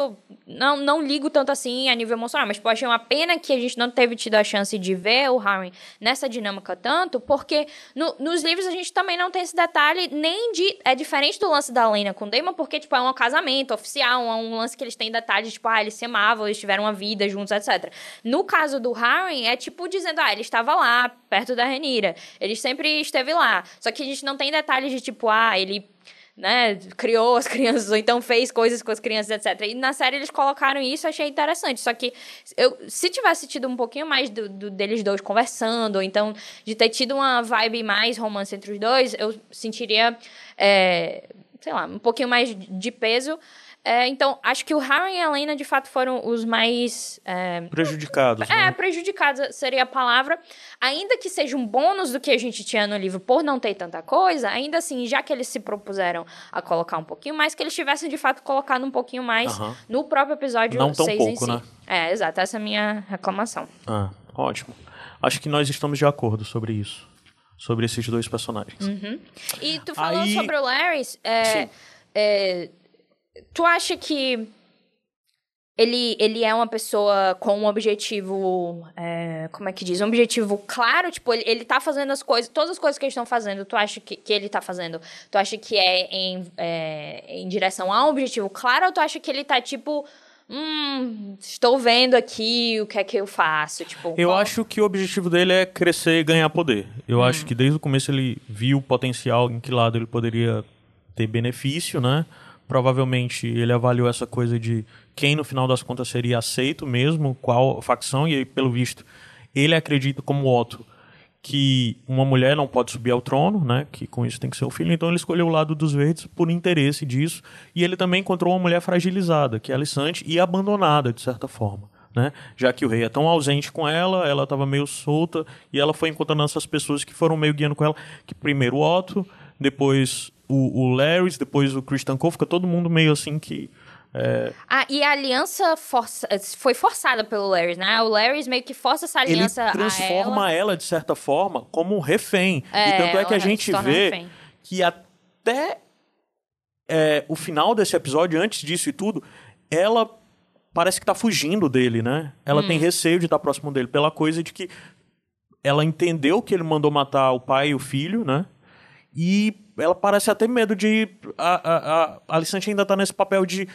Eu não sou essa pessoa, eu não quero fazer isso. Apesar de que ela diz, hum, ok, que bom que aconteceu. Mas eu não sou É. essa pessoa, ela tá nessa negação Sim, sim. de cumprir e tudo mais. E parece que ela só entende que ela é essa pessoa e que ela tem que assumir esse papel no último diálogo que ela tem com o Otto, com o pai dela. Que o Otto disse que ficou, foi orgulhoso É. daquela cena toda que ela fez, no final das contas. Então daí parece que ela de fato aceita o papel que ela tem que fazer e aceita é, o lance dos lados e que ela tem que privilegiar os dela e a Renira é inimiga e etc. Nesse momento, ela passa a tratar o Larry de forma diferente.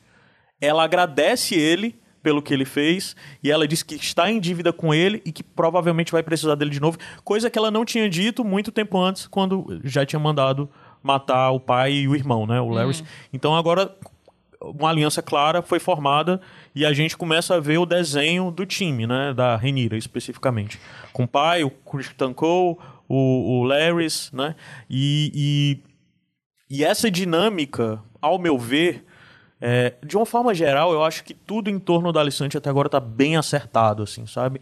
Todas essas mudanças, a forma como ela é reticente nas coisas, as coisas que vão a motivando para ver essas transformações nela, né? É, como ela nega a violência e depois a violência é o caminho que ela escolhe e tal. Tudo isso para mim tá muito bem feito, assim, dentro da série em relação a essa personagem. Tem um, um elemento dentro do livro que, assim, não. Não, desculpa, só interrompendo um pouquinho. O Larry, pra mim, é um cara que ele tem um objetivo de poder, ele quer poder. Eu não acho que ele seja um cara que, sei lá, era, não era como o Mindinho, porque o Mindinho, no final das contas, o Mindinho queria o trono, né?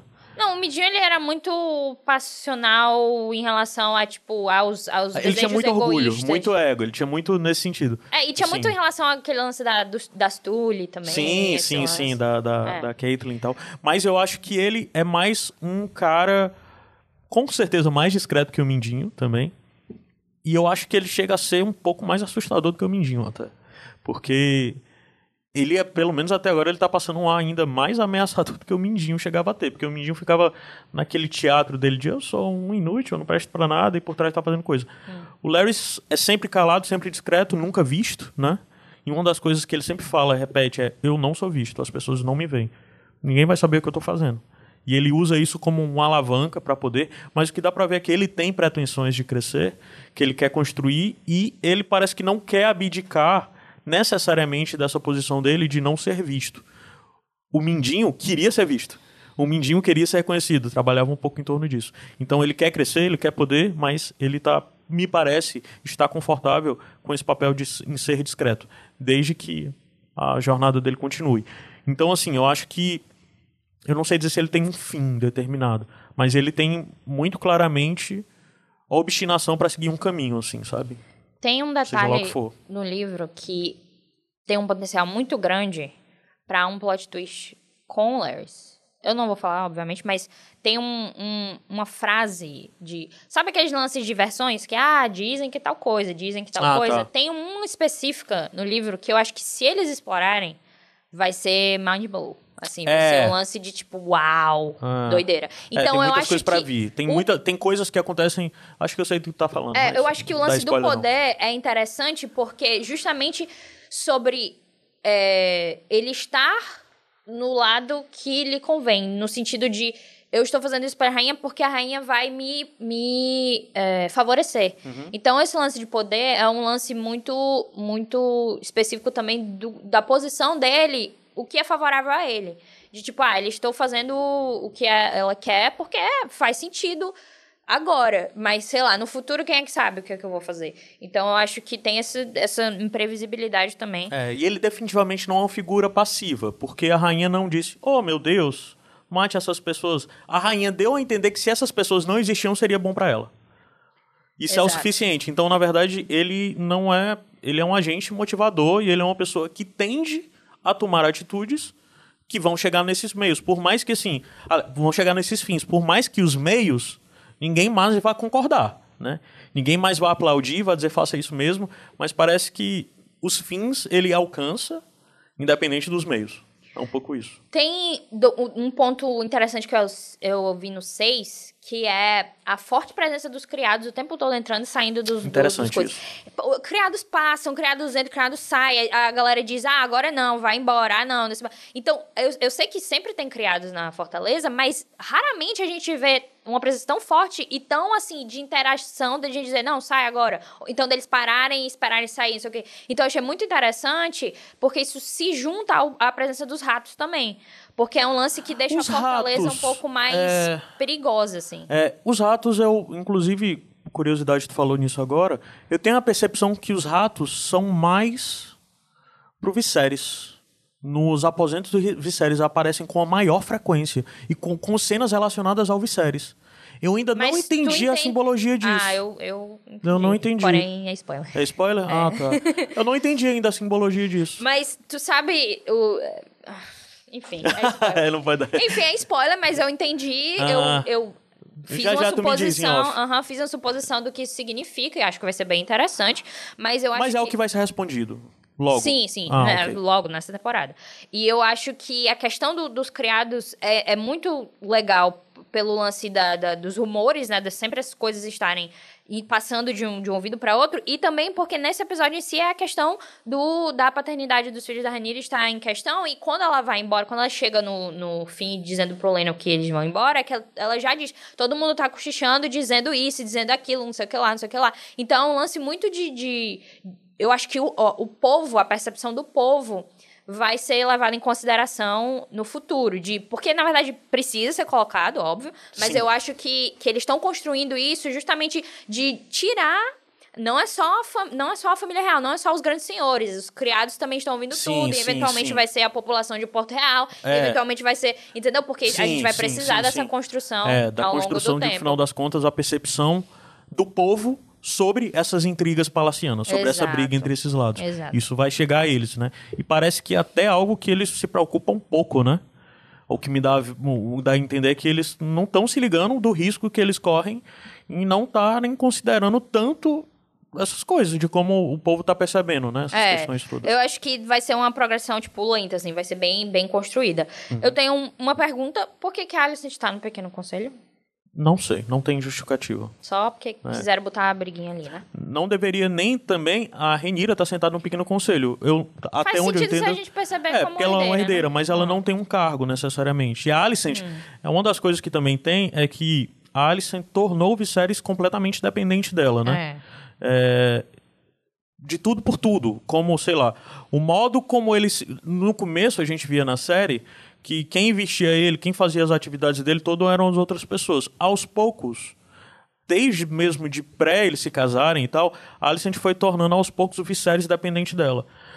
A pessoa que bota o Viserys na, na cadeira, a pessoa que cobre o Viserys, a pessoa que. É tudo ela. É, e o Viserys, a cada momento, se torna mais frágil, mais doente, mais destruído. E é impressionante a transformação do Pad do primeiro episódio pra agora, assim, a transformação do Viserys fisicamente é chocante mesmo, né?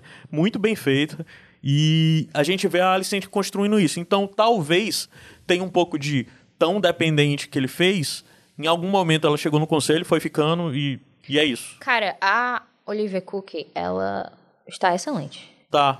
Eu achei que essa estreia dela, especificamente, eu achei bem forte. Porque, assim, tem que levar em consideração também que a atriz mais nova não era tão boa comparada à Millie, né? Eu acho que tinha um pouco de, de, de desnível em relação às É. duas. E também de material que ela não tinha tanto assim. Mas a Olivia Cook, ela já chega, você já fica... Eu, pelo menos, já fiquei com tanto ódio dela de imediato, que eu fiquei assim, meu Deus, isso aqui mulher. É. Só explicando ridícula. melhor, assim, talvez quem tá ouvindo pode ficar perdido, é que uma outra coisa que também tá na pauta pra gente falar é essa substituição, né? Dos episódios 5 pro 6 houveram um pulo de 10 anos, e nisso algumas coisas aconteceram como substituição de alguns atores. Teve as coisas que eram os bebês, que depois já apareceu uma criancinha maior, né? Como o próprio Egon, a Helena, etc.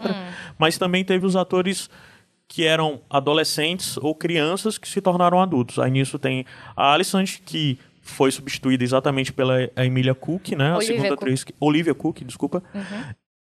Na substituição, como é o nome da primeira atriz que faz a Renira? É, Millie Alcock. É, essa menina é incrível, é muito boa. E eu- essa menina tem potência para fazer muita coisa.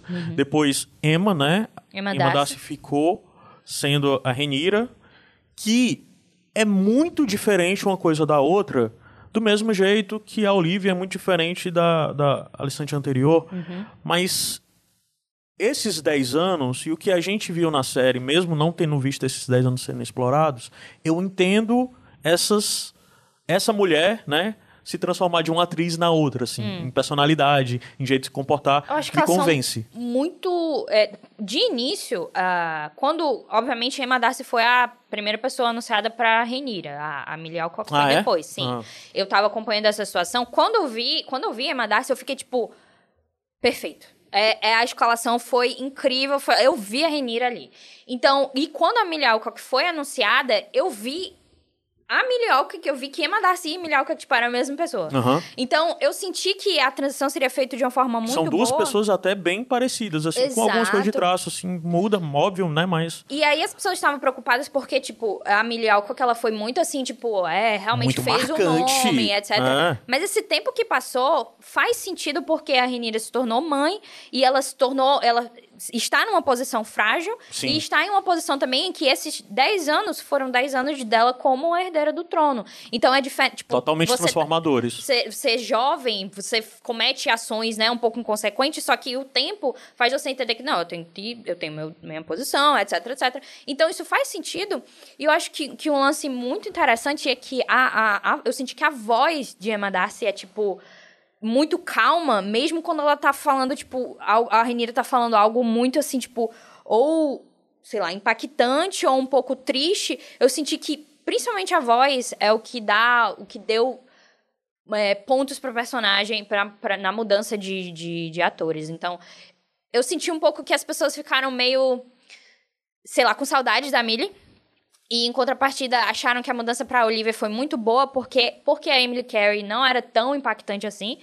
Mas eu acho que faz sentido com onde estão as Sim, personagens. É, porque eu acho que a Alison sendo contida e limitada como era no começo, eu acho que a atriz fez o papel correto. Hum.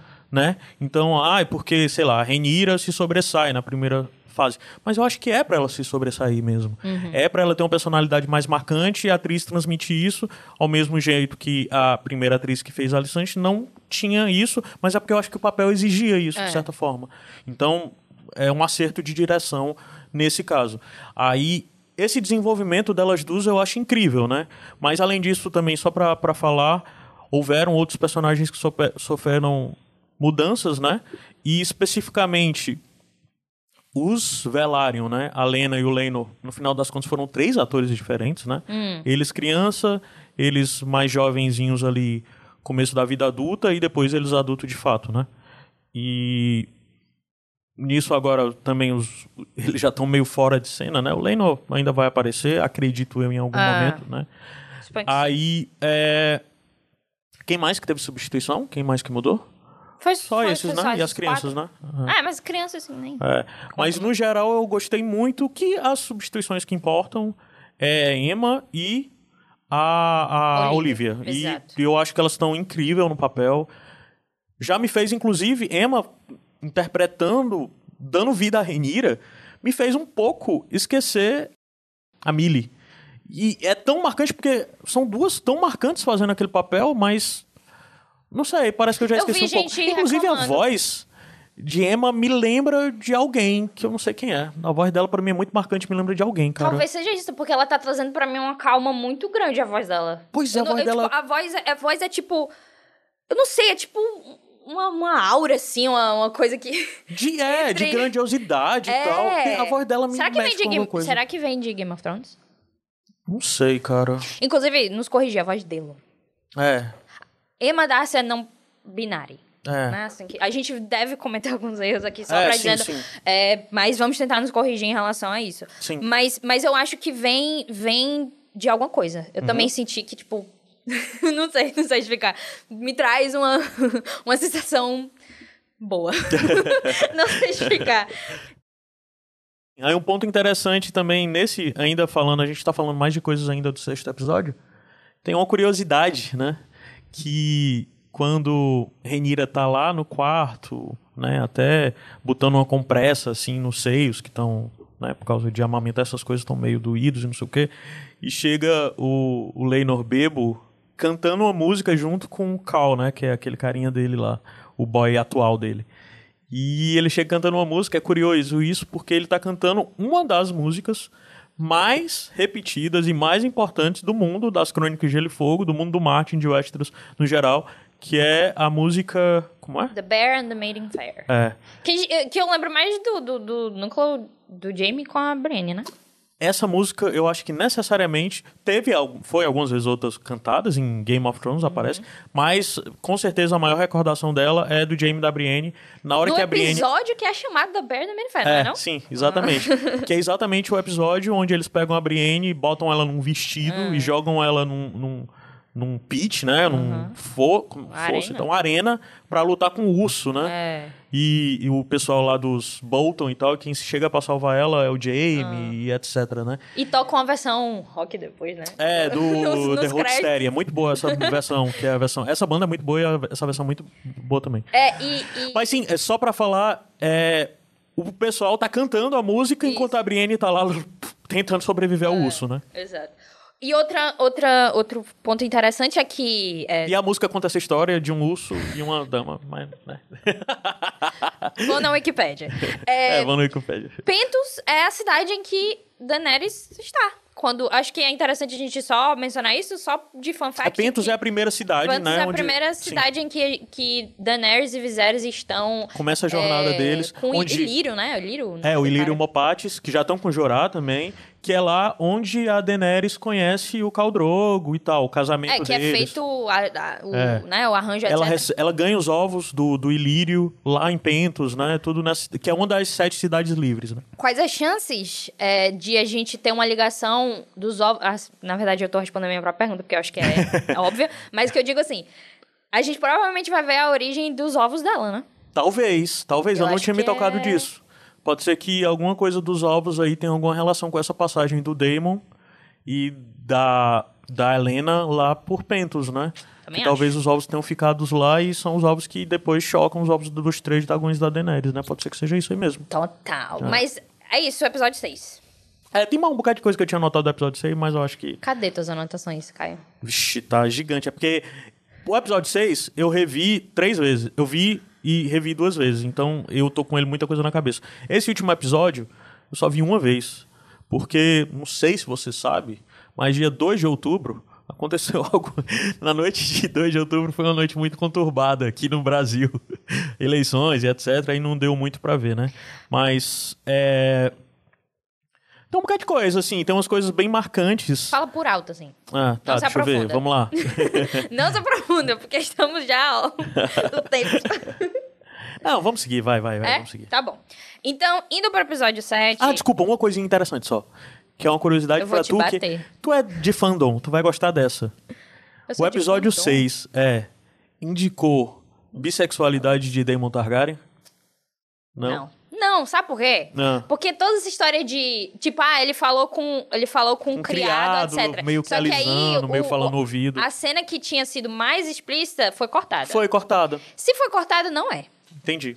E eu acho que, tipo, ele flertando com o cara ali não diz nada. Eu acho que a gente devia forçar a galera a mostrar. Se ele é bissexual, Verdade. então mostra aí. Verdade, Vou é. ficar dizendo, É, ah, isso aí- talvez ele seja bissexual. Eu acho é nem. J.K. Rowling, não é isso? Enfim, enfim, é... péssimo, eu acho. mas, mas eu acho que isso é tipo só ficar, ai, o Damon é bissexual, pra galera É ficar meio- achando massa. É, só atrás que, da esmola, né? de- É, só que se não tem, Não é, tem. se é verdade, pra ser, verdade, mostra. é. Se não for, enfim. É. Mas, pronto, esse era um ponto que... Não entendi o que isso tem a ver com fandom. O que tu falou? Tu que é de Não, porque fandom. tu, tu se interessa por qualquer coisa do Damon. Qualquer Damon, você é apaixonada e emotiva em qualquer tema que envolva Damon. Você tem duas pessoas no mundo. As duas pessoas que mais gostam do Damon no mundo é tu E o George Martin. e o George Martin. Exatamente. Tá bom, Tu justo, justo, justo. Podemos ir pro set? Podemos. Ok, muito obrigada. o 7, ele é todo. é, acontece em Deriva Marca, Drift Marca, obviamente, porque vai acontecer o funeral da Lena, que, como a gente vê logo no início do episódio, é feito de forma diferente dos Targaryen, porque os Velaryon, eles, apesar de serem de Valira, eles não são Dragon Riders e eles não, eles não fazem a cerimônia cerimônia com fogo, e sim em relação à água. Então é colocada, é, é, ela é colocada no caixão, e aí o, o irmão do Corlys está falando as palavras em valeriano e ela é jogada lá no mar, etc. É, então achei bem bonito isso, e eu achei interessante porque todo o início desse episódio, na verdade, ele é feito ali, naquele local do, do castelo em que tem. Inclusive, eu fico imaginando a, a. Como é que diz? A blocagem, é? Que fala? Quando você tá, tipo, pra filmando e você faz, tipo, a preparação. Enfim, eu fico imaginando os ângulos de câmera e como Sim. a galera tiveram que posicionar as câmeras pra pegar tantos atores em um Ah, lugar foram só. dias. Pesadelo. Foram dias, só aquela cena inicial daquilo ali. Foram e é dias. muito bem feito porque, tipo, tem uma tensão. Todo mundo tá olhando um pro outro. Todo mundo tá meio que pensando, ih, rapaz, e agora, hein?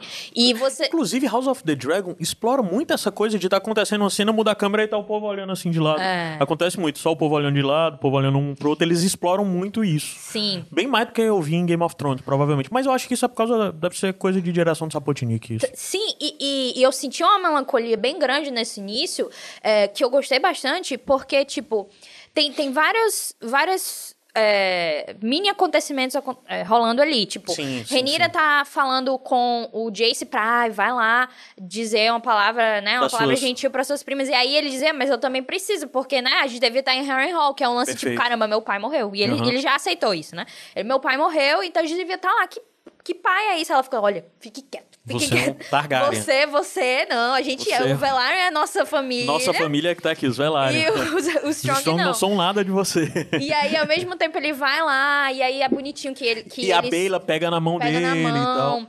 Aí, ao mesmo tempo, tem outra coisa muito interessante que acontece nesse momento, que a Rainey chega perto das crianças, né, ele- das irmãs, é. e ele se vira de costa, ele se Ah. afasta, porque aí já dá a entender que a Rainey não, Não- tem não- muito não afeto e não trata muito bem os irmãos, né, os filhos da Renira. Então já Hum. E um ela pouco deixa claro também. que, tipo, ela queria passar Depois, a sucessão pra ela fala Bela pro. Corlys é que, ah, você sabe que não são os filhos e tal, não sei o quê. E depois que o Jace fala isso, que devia estar em Harrenhal, logo o Luke fala que não, eu não quero ser o senhor de Perfeito, porque cara. todo mundo teria morrido Porra, pra você. Eu achei muito isso... boa aquela cena escre- legal. As, as coisas que eu escrevi foi tipo Jace coração, aí eu falei o Luke coração, porque eles, eles colo- estabeleceram ele como pessoas, tipo, é totalmente diferente do que a gente eventualmente vai ver. esquema Targaryen, assim, né? Também de. É. É. muito legal essa cena porque o Corlys depois chega pro Luke, né? Ah. E fala de. É, seu irmão vai ser rei, seu irmão vai assumir o trono de ferro, e você vai assumir o, o trono das altas High Tides lá, né? Que é de Uhum. Maré alta, né? É, da maré alta. E ele fala, eu não quero isso. Ele, por quê? Porque se eu assumir isso, quer dizer que todo mundo morreu. Macho, eu nunca na minha vida É. tinha passado por essa perspectiva e é tão... Foi... Nossa, é tão grande Isso o é roteiro. muito... Pra série toda. Pô, a série toda, porque, tipo, para pra imaginar você, você desejar a coisa dos outros, quer dizer que os seus ancestrais morreram. A problemática é quem vai sentar no trono. Pra você sentar no trono, tem que ter morrido seu pai ou sua mãe. Aí depois Sim. é um lance. Foi essa, essa frase. Foi, foi incrível, Foi foi, incrível. incrível. E, e tem também a visão do, do, do Aegon, do Aemond e da Helena, né? Porque o Aegon tá lá, tipo... A gente vê o Aegon entediado o tempo todo. No funeral ele tá entediado. Ele tá, tipo... Depois ele fica paquerando lá com a criada. E depois fica bebendo. Bebendo vinho. E o Aemond, enquanto isso, tá, tem a posição que deveria ser de um, né? Sim, de um de um- herdeiro. Ele, sim. ele fica lá, tipo... hum, Altivo, quieto, não sei o que lá. inclusive brigando com o irmão sobre o modo como ele trata a Helena, que É. agora também já não ficou, não foi dito verbalmente, Hum. mas ficou nas entrelinhas, que o Aegon tá prometido pra casar com a Helena, com a irmã, Algo né? que foi feito é, obrigatoriamente depois que Depois a Renira que a Genira tinha propôs- pedido a mão da Helena pro Jace, né? Então isso- talvez foi algo que a Alicent fez justamente pra... Sim, sim, né? sim, sim. Pra Reba- prender e cortar isso. a Renira e tirar a Renira da jogada, né? Então o Aegon vai casar com a irmã. Aí daí a gente já entra numa coisa antes de falar um pouquinho mais do, do, do Aemond. Acho que é legal a gente falar da Helena, Hum. do que a gente vem vendo dela desde o sexto episódio, né? Do episódio anterior. É, eu anotei as duas falas é, proféticas, né? Pronto. Uma das coisas que parece é que a Helena é um- uma criança um pouco mais peculiar. Eu Não sei dizer necessariamente como, mas ela parece ser um pouco mais antissocial. Ela parece ter problemas um pouco com proximidade. Eu notei no episódio 6 que a Alicente está conversando com ela e a Alicente toca nela, ela se recua um pouco, assim. E ela tem toda aquela fixação por insetos, né? Ela fica catalogando e tal. E além disso, ficou, acho que bem óbvio nesses dois episódios, ela é uma pessoa que tem premonição, que tem sonhos, ou sonhos verdes, ou faz premonição de alguma outra forma, né? De ela, de alguma forma, fala coisas do futuro. No episódio 6, ela falou sobre é, eles estão falando sobre o Waymond. O, Aegon, o Waymond chega pra falar com a mãe, depois que tá brigando porque foi lá no Coisa dos Dragões de novo e tal. E tá a Alicante falando com o Waymond, brigando e tal, naquela coisa. E a, a, a Helena sozinha começa a falar que ele vai ter algo de. Qual Ele a frase terá de- exatamente? Ele terá de fechar o olho. Ele terá que fechar um olho. É, porque numa- o Waymond fala exatamente, ah, eu, eu preciso de dragão. Ele fala assim, eu preciso de um dragão. Aham. Aí nesse, nisso que ela fala, ela fala, ah, ele terá de fechar o olho. E ela tá falando inseto, sozinha pra ela mesma, né? É, porque o inseto tinha perdido não sei o que lá, ele fala, ela fala, ele terá de fechar um olho em relação É. a isso. Já no, é, no episódio 7 foi mais aleatório, porque, tipo... A gente ainda nem sabe direito o que, que é. Assim, É, eu não mas, sei. mas a frase foi muito bacana. Eu anotei o que a legenda em português me deu, porque, enfim. Aí ela fala, mãos giram o tear, né? Aquele negócio Sim, que... Ah, As pessoas sabem o que é tear, né? acho que sim. O negócio de, de costura, como é que É, de costura, que faz, que fica sei lá, é. coisa. Mãos giram o tear, carretel verde, carretel preto, dragões da carne tecendo dragões da linha. Aí mãos giram o tear. Ela fica repetindo isso. É, isso é interessante porque exatamente o TA, pensando que são dois novelos de lã diferente, né? um verde e um é. preto, construindo uma única imagem, né? Um, um- sei lá. Hum, dragões, aí dragões da carne tecendo dragões da linha. É. E é bem misterioso isso.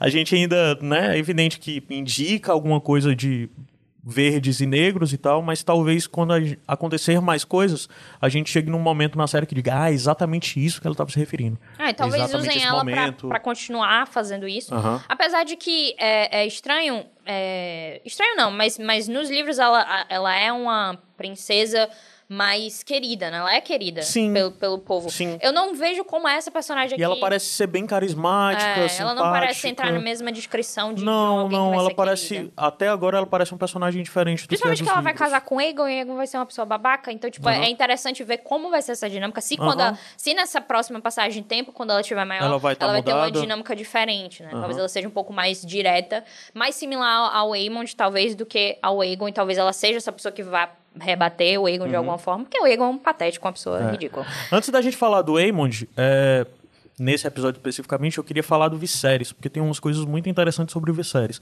De, como disse, ele tá muito deteriorado. A- do episódio 6 pro 7, ele já piorou, sabe? Ele já tá. Primeiro que eu não sei se as pessoas notaram, ele praticamente não tem mais o braço esquerdo de jeito nenhum, já foi cortado. E a impressão que eu tive é que no episódio 6 tava cortado, sei lá, o antebraço. E agora, nesse episódio, parece que já cortaram na altura do bíceps, assim, sabe? O, o- o- começou com ele perdendo três dedos, né? Começou, aliás, ele com problema no dedo, enfiando a mão nos, nos vermes lá, nos bichos, né? Sanguessuga, sei lá e tal. Um verme, na verdade.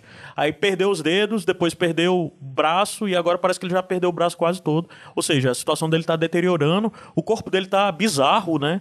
Ele tá meio com fat suit, assim, né? Com aquela roupa de enchimento, pra ficar meio estranho, meio... Ele anda muito mal. É, a pele dele tá ficando toda destruída de um lado, além da calvície, etc ele tá perdendo a sani- ele tá ficando senil, ele tá deixando de ser de saber direito o que tá acontecendo, né? Sim. Aí daí teve aquela cena dele com com, com o Daemon, né?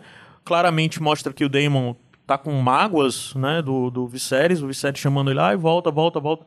E ele, o Daemon meio que só é escroto com ele. E o, e o Mas Viserys diz, ah, eu posso te ajudar. E o Daemon não precisa de ajuda. Eu achei isso legal porque fez o lance justamente daquele episódio Daquela- da batalha. Sim, de quando ele exatamente. disse que ia ajudar, ele, não, vou resolver agora, É, sozinho. Eu acho que é a mesma coisa, o, o, o Damon se põe numa posição, é interessante porque essa cena fala muito sobre o Damon. O Damon se põe numa posição de que ele não quer ser ajudado. Ele se acha capaz de ajudar os outros. Ele acha que o Viserys precisa dele. Ele não acha que precisa do Viserys. Então, quando o Viserys quer oferecer algo pra ele, ele se irrita. Porque, na verdade, ele queria que o Viserys pedisse algo a ele, não oferecesse, né? E é o, o único momento nesse, nesse- nessa cena em que ele fala, tipo, alguma coisa que ele tá só É. assistindo e respondendo bem de boas. Aí quando ele fala isso, aí ele fica meio que, tipo, né, on edge, assim, tipo, não. Aí uma outra coisa interessante nisso é porque no episódio passado, no final do episódio 6, a gente tinha visto aquele encerramento com a morte, as mortes, né? E o pós as mortes e como tava todo mundo. E vai tendo as passagens de tempo, é, que é exatamente a coisa que tu pediu que queria ter tido visto passagem de tempo nas coisas. A gente vê passagem de tempo no final do sexto episódio, né? Da Renira já chegando em Pedra do Dragão, é, aquelas coisas todas. E existe uma cena muito específica do Viserys na frente da fortaleza lá, a miniatura que ele tem da Valíria, né? Que ele fica há anos que aquilo ali é o passatempo dele, né? Construindo aquilo que tá ficando muito maior. Eu aposto que tal hora alguém vai aparecer alguém na série destruindo aquilo, sabe? Porque eles dão tanta ênfase para aquilo que tal hora eles vão querer destruir Talvez aquilo. não destruindo, mas talvez vai rolar alguma coisa que É, aquilo vai que ser vai. importante. Vai. Aí, é, especificamente, a última cena do Viserys, no episódio 6, que é nessa coisa quando tá pulando cena e tal, ele tá olhando o anel dele e ele tá com outro anel na mão e ele tá olhando pra baixo pena, e triste. É, e ele fica muito tempo com esse anel rodando e em paralelo, o anel que ele tá na mão e o anel que ele tá no dedo, né, que ele tá usando. E fica bem claro que aquilo é o anel da Emma, que é a mãe da Renira, que é a irmã dele, que era esposa, né, e tal. E dá pra ver o pesar. E logo em seguida, no último momento, quando ele tá se afastando, dizendo que vai dormir, né? Ele chama a Alissante de Emma. Ele passa pela Alissante e diz: Ah, não sei o que, Emma, eu vou dormir. Aquele, o fica um comandante é mó paia, né? De Ele- merda. assim. Porque o comandante podia, podia ter só. Hum, eu, eu, eu não sei o que, escolta a rainha, só que ele fez questão de dizer rainha Alicent. É, ele fez isso pra corrigir, mas também tem uma outra coisa interessante, um outro paralelo, que pra mim tá ficando um pouco claro que o Lorde Comandante tá olhando muito torto pro Christian Cole. Ele tá muito. Isso não é bom, isso não é saudável, ele tá meio vigiando. Tanto é que uma das coisas que ele disse Por foi. que o Christian nem deveria estar ali? Pois é, e uma das coisas que ele diz é, é, ele se põe pra ele ficar com a rainha, porque ele queria dispensar o Christian Cole. Ah. De tipo, afastar o Christian Cole naquele momento da rainha, né? E o rei, não, não, não, vem comigo, o Christian Cole fica aí, o juramentado. Deveria, deveria ter rolado a cena da Alicent é, dizendo que Christian Cole não poderia ser, ser expulso. E, e- a da É. Alicent exigindo que ele fosse juramentado a ela, porque não, ninguém. Não Pela faz coisa sentido. depois que ele mata, o Joffrey no quinto episódio, Não né? faz, é, não faz sentido o Christian Cole estar É. empregado, primeiro Sim. de tudo, né? Então, falta isso. Porque é. muito estranho que, por exemplo, o Howard, ele tenha batido no Christian Cole, ah, foi expulso da, da, da Sim. City Watch lá. Então, eu acho que, que dá pra ver isso, que todo mundo, inclusive nesse episódio 7, toda vez que o Christian Cole faz alguma coisa, todo mundo fica, É, manda é. os guardas, o Christian É, Cole não pode fazer é. nada. Então, é um problema porque, tipo, toda vez, eles têm que proteger a família real e têm que proteger a família real do Christian Cole. Isso é muito contraprodutivo, não é não? Uma outra coisa que eu prevejo é que o Lorde Comandante, primeiro, já dá pra ver que ele tem um, um receio grande com essa relação a Alicante Christian Cole, né? E assim, se a gente lembrar dos primeiros episódios, ele tinha uma relação extraordinária com a Renira. Ele é o cara que toda vida a Renira novinha tá conversando, ele tá protegendo a Renira, toda vida ele tá acompanhando a Renira e tal. Eles têm essa relação. Então, assim, pode ser que isso seja um indicativo também do que pode vir da Guarda Real tendo algum rompimento entre eles, né? Eu, necessariamente, eu não tô dando spoiler, gente, eu tô cogitando, né? Eu acho que isso também pode ser um indicativo do que vai vir, porque o Lorde Comandante, como acompanha muito Viserys, mais do que os outros, inclusive, ele sabe que o Viserys quer que o trono vá pra Renira, né? Então, Aham. aí vamos ver a quem ele vai ser fiel, no final das contas. A vontade do Viserys ou ao que vai acontecer depois das movimentações, das brigas de quem assume trono após Viserys morrer, né? Porque isso também não é spoiler. É óbvio que o Viserys vai morrer, né? Só em algum momento. ele. É, mas, tá- mas essa relação com o Christian Não Cole... sei se na primeira temporada ainda, mas... Essa relação com o Christian Cole é muito boa porque dá pra ver que, tipo, ele não é, é, fiel necessariamente a, a- a Ele fazer parte da Guarda Real não indica nem nada de fidelidade porque ele está com a Alicent. Ele então, é só uma espada juramentada da Alicent. É, Só então isso. isso- E esse episódio 7 deixou isso bem claro. Porque, tipo, apesar de tipo, ela ter forçado, ela ter pedido, né, da, a- a- o olho do, do Luke pro, pro Christian Cole, ele. Ele obviamente diz, ah, não vou fazer isso porque não, posso. Mas aí, a partir do momento que acontece o embate, ele entra na, na, no jogo e todo mundo vai parar ele. Então, tipo, é uma. Não, mas antes mesmo disso de ter espada, o rei se dirigiu a ele, porque ele já tava indo, assim. O rei fez uma menção de, de se dirigir a ele. Do mesmo jeito que atrás o Sir Gerald tá... Não, porque quando a Alicent pede, a galera fica achando que ele vai fazer. É. Porque já que Sim, ele sim, faz sim. as coisas pra ela, todo mundo fica tipo, eita, o Christian Cole vai me fazer de novo. Só que ele diz, não, eu vou proteger você, não Aham. posso fazer isso. Então ele é um wild, um wild card, né? Tipo, ninguém realmente Aham. pode supor que ele vai proteger a família real, já que ele só tá do, do lado da Alicent. Uma outra coisa que também passou batido quando falou do Christian Cole é que ele parece ser esse cara meio perdido, meio não sei o quê, mas ao mesmo tempo ele é um pouco... é, maléfico, assim. Aquela coisa que ele fez com, com Arvin Strong lá de ficar. fa- Aquilo ele foi totalmente caso pensado. Ele apanhou de propósito. Sim. Né? Então ele fez a provocação, porque ele queria ter uma resposta. E ele ter apanhado foi a resposta que ele queria, né? Que o Spivete era filho dele. E ele não reagiu. Ele apanhou. Evidente que foi um pouco de surpresa, mas ele queria que aquela cena fosse construída. Aquilo ali foi voluntário, assim, sabe? É. Enfim, apanhou um Mas pouco. É, movie não. só uma coisa, outra coisa que a gente devia ter falado no começo é que assim, a série tá conseguindo construir umas coisas originais muito interessantes, que são originais mesmo em paralelo com o que acontece dentro do mundo do Martin. Uma das coisas específicas foi o ritual da morte, né, da, da Lena, o ritual da o funeral dela ali, né? Os Velaryon, especificamente, eles não têm aquele costume nos livros do Martin de botar a pessoa no sarcófago e jogar no mar e tal. Aquilo não tem dentro dos livros do Martin. As pessoas morrem, os Velaryon, por fogo, igual os Targaryen. São os mesmos costumes, né? Daí eles já quiseram... É, eles são queimados. Por é, quê? Hã? Por quê? Porque os Targaryen, todos os, os valirianos são não, queimados. Mas, mas eles são queimados por fogo normal, que paia. É, fogo. Paia, né? É, mesmo não, tem, que foi... não, não tem dragão. Mas o costume dos Targaryen é isso, é por fogo sempre. Dos né? É dos valerianos. Então, não necessariamente é dragão, tá? Quando tem um dragão, massa. Eles escolheram diferenciar isso na série. Eu Porque supus, eles, eu supus que isso procura, viesse também, eles né? procuraram construir uma distância maior entre os Velaryon e os Targaryen. E eu acho isso muito legal. Porque eles procuraram, inclusive, criar o a paralelo nesse episódio. Exato. também, né? Exato. Então eles procuraram construir essa distância de mostrar que um é o fogo, o outro é a água e não sei o quê, apesar de ter a Hum. mesma origem. Na verdade, nos livros, no Marte, do jeito que ele faz, é tudo fogo. Tudo fogo e sangue, né? Mas só que eles procuraram criar isso e tornaram os Velaryon ainda mais. é, marcados, né? Primeiro que teve a questão de, da mudança dos livros para a série da mudança de etnia. Ok, isso já criou uma diferenciação entre eles. E agora eles já começam a criar costumes específicos de coisas diferentes, onde eles exploram coisas que nos livros são muito pequenas, como por exemplo o rei Bacalhau. O de- Deus Bacalhau, o rei Bacalhau, sei lá, acho que é rei Bacalhau.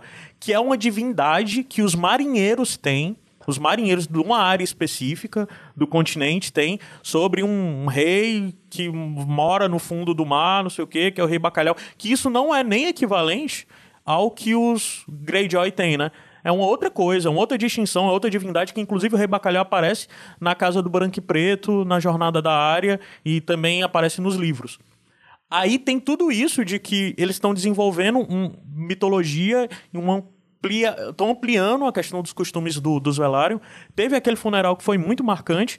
No funeral mesmo, que foi falado, acho que, não sei se em valiriano ou alto valiriano, é muito específico saber disso, mas o Veymond, o irmão do Collis, quem está celebrando a coisa, e à medida que ele vai falando as coisas apresenta, ele inclusive dá umas cutucadas falando sobre o trono, dizendo, né, contestando quem Que- vai sentar nos tronos, não. que ele tá, de certa forma, também cutucando a Renira e os filhos da Em Renira. relação né? ao sangue, porque é Sim, o o motivo pelo que o Damon ria por isso. Algumas pessoas ficaram meio confusas por que ele tinha rido, mas é porque é no momento que ele diz que o sangue deles é forte, É. que, que runs thick, né? Que é tipo mais, mais forte, mais espesso e Aham. tal. Aí é quando o Damon ria por conta disso, é por isso É. que ele tá falando. E algumas pe- e aí, o mais interessante é porque algumas pessoas não entendem valeriano, né? Não é todo mundo que entende valeriano, Sim, como sim. a gente já Verdade, sabe. a grande maioria Então das pessoas ali não ri, tava entendendo. Tipo, ele ri, aí a galera, fica, a galera que não entende fica...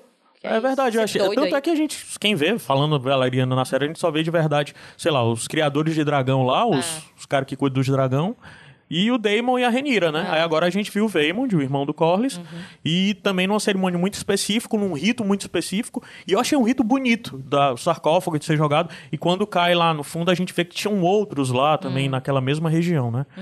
E daí já vai um pouco pulando um pouco mais pra frente, mas só pra falar de coisas de ritos. Esse episódio também explorou de uma forma muito bonita um outro rito que nós nunca tínhamos visto, que é um casamento valeriano, que é um casamento de acordo com os ritos do casamento valeriano, que é como foi o casamento depois da Renira e do Daemon no final do episódio, que foi mais fechado. Aquilo ali, com certeza, eu acho que eu disse que não, mas eu acho que aquilo ali foi em Pedra do Dragão. Eu falei que Pedra do Dragão não apareceu no episódio 7, mas acho que aparece. Acho que essa cena é em Pedra do Dragão. Faz sentido porque na verdade só tem a pessoa que tá celebrando lá e os filhos deles, Tá uma né? vibe bem de, de sal, assim, que a, É. gente, que a gente sabe que Pedra Dragão é isso. É, né? bem mais nublado, né, É. e tal. É, fog, né? Hum. Aí, ah, então a gente já viu aí dois rituais bem distintos, duas coisas que a série, é, assim, nunca nada é tão descrito tão bem nas coisas do Mate, até é, mas claramente eles tiveram um trabalho ali de desenvolvimento de mundo que eu acho que é, é, foi um grande acerto tu na lembra série, que eu sempre tava confusa sobre os Velaryon antes, porque eu sempre achava, eu sempre ficava tipo, sim, eles não são igual os Targaryen. Eu sempre ficava tipo, por que que existe outra família se os Velaryon e os Targaryen são a mesma coisa? Eu lembro de ter essa confusão quando eu tava lendo os contos. Eu sempre Aham. olhava assim e ficava tipo, os Velaryon faziam quase tudo que os Targaryen, os Targaryen e os Velaryon eram iguais, eles iam no mesmo canto, só não, só não tinha dragão. Então eu sempre ficava tipo, ai, eles são a mesma coisa. Então é Perfeito. interessante que tenha ocorrido essa distinção, tanto que eu nem associo, tipo, não, eu, pra mim são duas coisas distintas mesmo, e eu não associo necessariamente a serem é, a mesma coisa. Obviamente eles têm a mesma origem, mas de fato eles conseguiram distin- distinguir as duas famílias. Eu achei ótimo essa distinção, achei ótimo como eles mudam as questões dos costumes e como eles conseguem desenvolver nos Velares uma personalidade muito mais forte, não só um apêndice dos Targaryen, que é o que é nos livros. É verdade. Isso é bem legal mesmo, o modo como representam os costumes, é, a relação entre os irmãos, a coisa do, do que é importante pra eles e tal. E, e- e eu tô achando que a série tá muito feliz nisso. E daí esses dois rituais específicos que aconteceram no primeiro casamento valeriano, que o- aquele casamento é diferente de todos os outros casamentos que a gente já viu em Game of Thrones e também É. em, em, a- a- né, em House of the Dragon mesmo, né? Porque os outros casamentos todos são meio A ou fé, fé dos sete. é, ou a fé do sete, ou então com os costumes do norte, né? O casamento do, do Robb é pelos costumes do norte. Sim, com a Com a Thalissa. Thalissa, é. Entendi. E agora a gente vê um, um casamento com outro ritual seu, diferente. I É, sim. Aí tem agora um casamento com um ritual diferente, de literalmente envolvendo sangue, né? De um bebendo sangue do outro e se sujando na testa. Cortando, Cortando o altamente, né? Altamente. Eu achei massa. eu achei Não, massa. tô dizendo Uma assim, coisa bem- infecção. tô pensando no nível Sim. de Ficou uma saúde. coisa até meio bem pagã, assim, né? Parece as coisas dos Foi. paganismo, do, do, sei lá, Não, achei lindo. povo celta, Foi etc. lindo o meu casal, finalmente. Oficial, achei lindo. Só fiquei um pouco preocupado pelas infecções mesmo, porque eu tenho esse pensamento. Mesmo quando algo é medieval, eu penso nisso. Desculpa. Mulher, tá? eh, se for pra pensar essas coisas de você botar pra isso, a gente deveria pensar de uma família que tá se casando entre si por várias Não, e várias gerações. Eles deveriam ter alguns problemas, em- não só aparentemente mentais, físicos, de Mas, desenvolvimento mas, ele, motor mas e ele- etc. eles têm alguns problemas. Não, não, mas coisas mais aparentes, mais físicas de desenvolvimento motor e tal, né? Inclusive, aleatoriamente, Ah. depois que o episódio 7 acabou, o Siqueira do nada postou que Thiago é legal. É, Thiago Siqueira, Cinema Capadora, postou do nada que é, é legal tios e sobrinhos casarem no Brasil. Ele postou. Caralho, Do sério? nada. Ele postou lá a lei, não sei o que, porque ele é advogado, né? Ah. Então ele postou lá. É legal, gente. Então, mesmo que seja, est- seja estranho, é legal. Eu fiquei mais. Não precisa. Eu conheço não história de primos longa. que casaram. Ah, minha família tem vários primos Ah. casados. Isso aí pra mim é Normal. normal. Tio- tios e sobrinhos não, É não um tem. mais não, mas, a- de acordo com essa informação do Siqueira, é, é sinal- legal. Por sinal, né, é, a gente tá um pouquinho pulando indo voltando, mas é muito legal porque uma hora a Renira, quando. Porque o, o, o Damon ainda está em tudo isso, ele tá temporariamente ali. Ainda dá a entender depois pelo que acontece que o intuito dele é voltar pra Pentos e aceitar aquele acordo que o, Sim. o senhor lá, o príncipe lá de Pentos, propôs a ele, né? Até a conversa que ele tem com a Renira e a Renira pedir, eu preciso de você, não vai embora comigo. Aí, basicamente, é um pouco da coisa de esse homem estava no acaso no mundo, né? Agora ele tem uma razão de ser, ele tem uma razão de existir, tem uma razão, tem um, sabe, um motivo maior que é com a Renira. Mas especificamente nessa cena teve algo que eu achei bem desnecessário. Porque depois de tudo que eles tiveram e de todas as discussões que eles tiveram da bater relação, dela dizendo, você me deixou só, você me abandonou e tal, não sei o que, não sei o que. Nessa hora teve que lembrar pra gente que ele era tio. Ah, Aí que ela virou fala eles, que é uncle, né? É, I need you, uncle. eu preciso de você, tio. A gente, porra, bicho, não lembra, não. Eu já tinha esquecido. Cara, mas, mas isso pra mim né, não faz a menor diferença. Mas, mas é porque é, enfim, a gente já sabe que isso é ok no, pros É. Targaryen. Mas, enfim, eu achei muito curioso que o Siqueira adicionou essa informação, então caso você esteja curioso. procurando. Não, não, eu, eu vou deixar isso pra lá, porque é muito estranho no Brasil. Enfim, é, é, tá. Eu, eu, eu ia puxar um negócio agora, eu fui completamente distraída. Hum. Sim, uma, em- em- nessa conversa, na, na primeira conversa que eles estão tendo na praia. É, o, o Damon fala, tipo, ele fala uma frase que eu achei interessante, justamente em ligação com o que vai acontecer no fim do episódio. Que ele diz que Porque a Renira tá falando, ah, eu não, não vejo a Alicent capaz de matar alguém. Aí o Damon diz, cada um, cada um de nós é capaz de depravação, mais até do que acreditam. Aí a Renira fala, eu acredito vindo de você. Então, tipo, foi tipo uma, um lance que é bem é, peculiar pro Damon em relação ao que a gente sabe dos livros também. E dela dizer, ah, eu acredito que você pode matar pessoas. E é interessante porque no fim. É interessante até de ele enxergar que ela o vê de verdade como ele é. Enxerga É. mesmo assim ela quer. Mesmo assim ela tá É, interessada. e, e eu gostei porque no fim, quando eles estão tendo a conversa e a gente ainda não sabe que tudo faz parte do plano, dá pra parecer que a Renira também tá fazendo parte disso, o que eu achei muito bom. Porque coloca os dois. o que eu acho, na verdade, é que o plano todo foi da Renira, pra mim. Ficou parecendo que aquele plano todo do, depois do.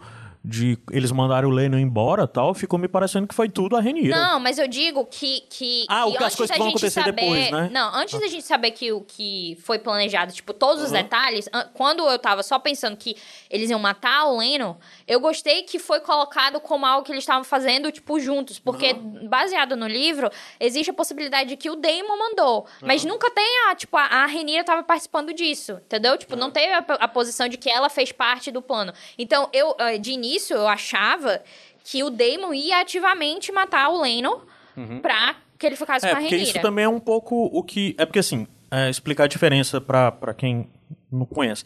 Na história da hora, o Lenor morre. E ele morre assassinado pela pessoa com quem ele tá, que no caso é o Cal, né? Que também nos livros é ele. Por alguma razão o pessoal disse que foi uma briga por causa de ciúme e tal, mas eles estavam em batalha, ou estavam visitando um outro canto, estavam fazendo alguma coisa por aí, estavam no mundo, e um mata o outro, né? No caso, o Cal mata o Lenor. É isso que acontece. E nos livros, a- como a gente já explicou uma vez, os livros não são contados, a- as- o Fogo e Sangue, ele não é contado como as Crônicas de Gelo e Fogo. Ele é como se fosse um livro de história. E é um livro de história de relatos escrito por um mestre. E o mestre, à medida que vai contando os acontecimentos, diz: Isso aconteceu. Tem gente que diz que isso aconteceu dessa forma, tem gente que diz que aconteceu dessa forma, tem gente que. E uma das coisas que. Quando o mestre está lá listando, uma das coisas que diz é. Inclusive, o, o, o bobo da corte, que é o cogumelo, que é alguém que. É, é muito engraçado as histórias, porque toda vida, todas as piores narrativas que tem sobre o que aconteceu com esses personagens, sempre é dito que o bobo da corte, que era o cogumelo, que não existe na série, né? Os piores relatos possíveis são os do cogumelo. E os que parecem mais verdade, porque são os mais Targaryen de todos, É. são as coisas do cogumelo. E especificamente o cogumelo disse que foi o Daemon que mandou matar o, o Leinor, né? Nessa hora. É. Porque ele queria casar com a Renira e tal. E, e é algo que a Aí- gente aceita. Sim, é porque o. Daemon é disso. Ah. né? Aí a gente vê nesse episódio primeiro isso, no começo é bem chocante a coisa de caramba, a Renira vai mandar matar ele mesmo. Você fica um Só pouco que eu tava assim, tipo, sim. Eu tava, Não, tipo, eu fiquei- eu cara, fiquei. é sério. Eu tava enlouquecida de quão legal eu tava achando isso. Porque, porque é isso, porque, tipo, e não coloca ela como alguém que tá só, tipo, ah, passivamente. Boazinha, então. boazinha, passivamente aceitando as coisas. E é o Demon que vai fazer as coisas ruins. Tipo, é, faz sentido É, que mas os não dois. queria ver ela matando o Lennon, não. Não, assim. sim. Outras eu, pessoas. Eu acharia. tudo pa- bem. Sabe por quê? Porque eles tiveram aquela cena muito boa que eu achei, que é a cena que o Lennon vai dizer: Não, eu vou ficar aqui, eu vou ser seu marido. Eu achei excelente essa cena. Dá pra ver que eles, antes de tudo, eles são amigos e eles se É, amam, né? Sim, Assim, e ele disse, tipo, ah, eu não queria ser assim, eu não queria que os deuses tivessem me feito assim. Ela diz, ah, não, você é uma pessoa boa, é. você tem um e coração também eles bom. deixam claro que eles tentaram ser um casal, de fato, sexualmente falando, e etc, né? Então foi muito bonito. E aí, como eu sabia que ele ia morrer, eu fiquei, ah, que pena, Leno. Eu gostava até de tudo, era um cara muito legal. É. Então, eu, eu fiquei sentida por ser o Leno e porque eles estabeleceram essa relação boa entre os dois. Então, eu fiquei, caramba, a Renira é doideira mesmo, né? Ah. Achei isso massa no sentido de, cara, eles não vão poupar, né, nisso, não vão deixar ela como boazinha. Mas aí, quando a gente vai entendendo que, na verdade, ele. E quando a gente vê que ele vive, né, no, no fim, eu fiquei ainda mais enlouquecida. Exato. Porque as aparências. Isso é um puta plot twist pra gente que já espera que já conhece a É. história, né? E Isso é a- uma mudança grande em relação aos livros, É. mas é uma mudança que eu adorei, inclusive. Sim, eu Tu também. também ouvi tu falando É. sobre. O, o, o que é interessante é porque as aparências é, pra o resto do reino continua sendo de que sim, a Renira e o Daemon fizeram isso. Talvez porque a logo- Renira e o Daemon, né, tenham sido responsáveis, é tipo É, a, a- a- a- o que a galera vai comentar é, É, que... as fo- fofocas as fofocas, os rumores... Tanto porque eles casam logo Todo mundo depois. né? sabe que foi o cara que matou, mas só que o pessoal pergunta, será que ninguém mandou? É. E Começa essa assim. conversa vai rolar. E é isso É. que eles estão dizendo. Tipo, o Damon fala, ah, nós saberemos a verdade, mas os nossos inimigos não. Uhum. Então, a e, e a Renira completa. E eles vão ter medo do que a gente pode fazer. Então, é, porque um tem toda aquela conversa sobre tirania e terror e a É, necessidade reinar da. por medo. É, é. E- ela e dizendo que não quer ser uma tirana. Hum. É engraçado, porque ela tá dizendo. Essa, essa, a gente. Eu fiquei um pouco confuso depois de. Peraí. Ok, eu entendi que no final teve gente que nem entendeu isso, que aquilo era o Leinor vivo indo embora com o Cal no barquinho. Né, que ele já tá com a cabeça pelada até, né? Ele tirou o cabelo e tal. Dá pra ver, mas teve gente que não entendeu isso de cara, sabe? Teve uma galera, pelo que eu vi, que não entendeu. Hum. Ok, aquele é o Leinor e ele não morreu, aquela luta foi forjada, né? Sim. Aí, depois de um tempo, quando eu parei pra entender um pouco melhor, porque eu fiquei pensando, isso era um plano da Renira ou foi o Cal que marcou isso com o Lennon, independente deles? Não, depois eu vejo que foi um plano da Renira, junto com o Lennon, obviamente, né? Sim, sim. Então, um plano deles quatro, coletivamente. Os quatro executaram juntos, né? Aí isso fica bem óbvio depois dessa mudança. E quando eu paro para revisitar os diálogos e essa cena toda, as coisas vão se completando na minha cabeça. Porque, por exemplo, eles falam sobre tirania e sobre terror, né? Como você pode governar... Um tirano governa através do terror, né? Aí daí o Damon fica com aquela argumentação sobre, ah, não sei o que, terror. E a Renira diz, eu não quero ser uma tirana. Mas o que o Damon responde para ela de uma certa forma é dizendo: você não precisa ser uma tirana, mas você pode aplicar o terror. As E é pessoas isso que eles têm que fazem. ter medo. É. Então, o que diz é que assim, a Renira, de certa forma, agiu para construir medo e especulações em torno disso, mas ela não foi tirana, porque ela, É. né? E ela precisa de estabelecer uma força porque ela estava mais Sim. fragilizada naquele momento. Então ela está agora tomando uma posição de que as pessoas têm que entender que eu. Tanto que ela faz. Quando ela tá fazendo essa proposta pro Demon de casar, ela diz as pessoas não vão ter tanta facilidade de contestar a minha reivindic- reivindicação ao trono se eu tiver com você. Sim. E é de fato, é um fato isso. Então, É, tipo. Inclusive, ela tem um pensamento aí um pouquinho. É...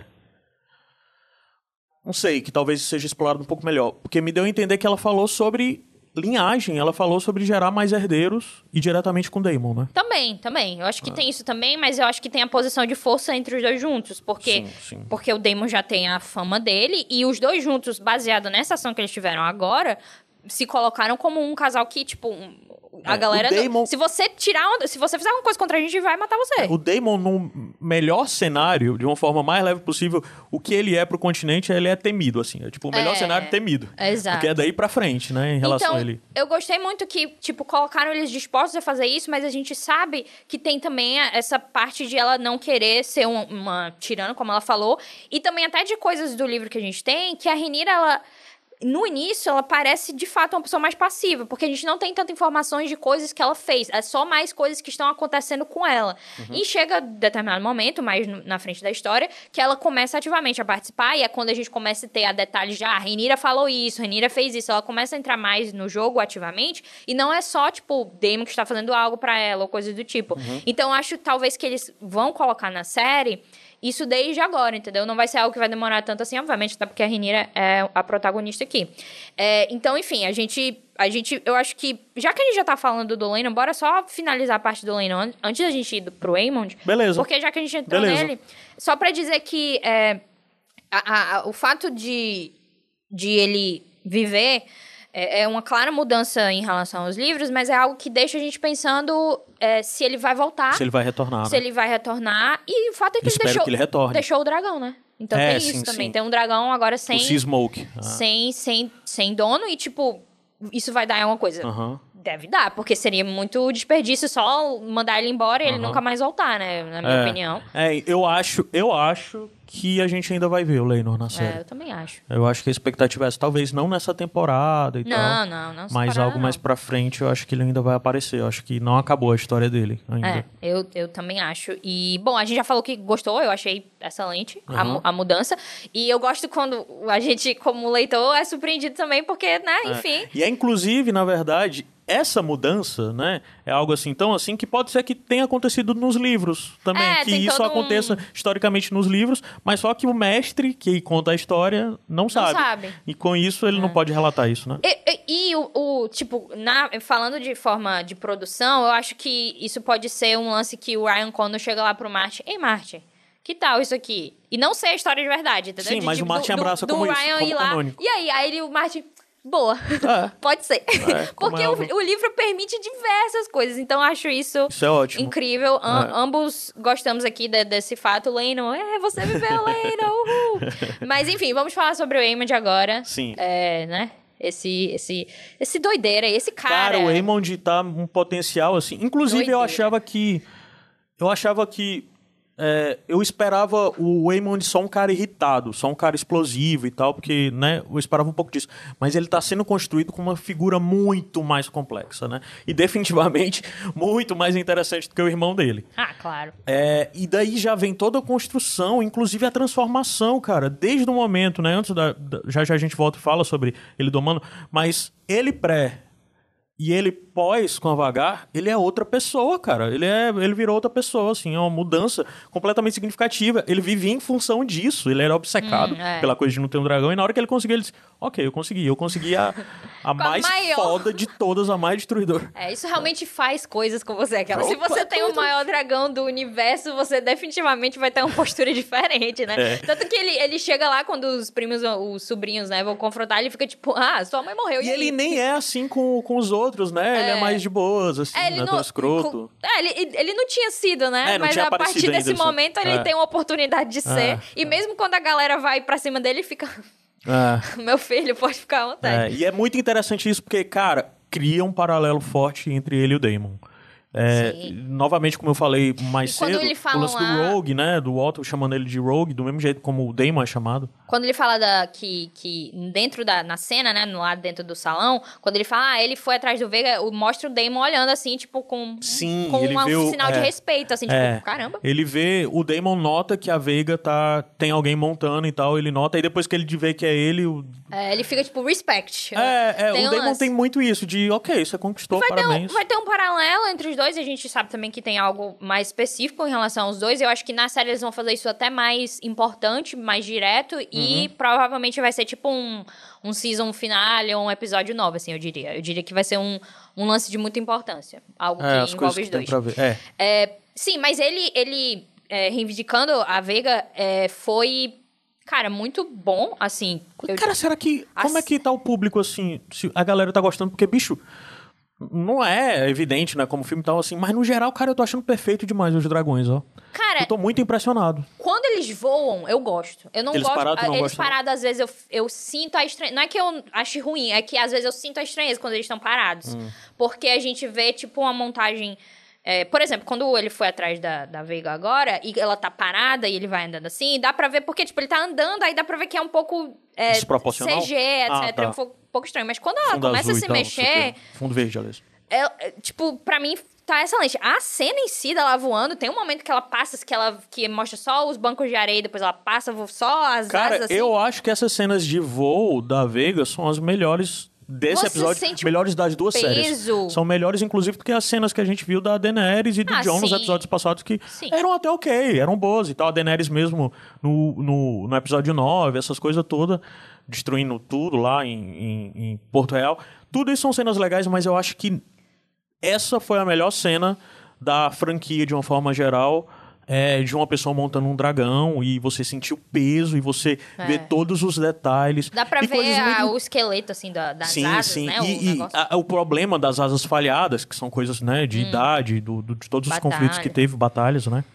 Porque, assim, de todos os dragões, com certeza a Veiga é que mais enfrentou batalhas por causa da conquista, né?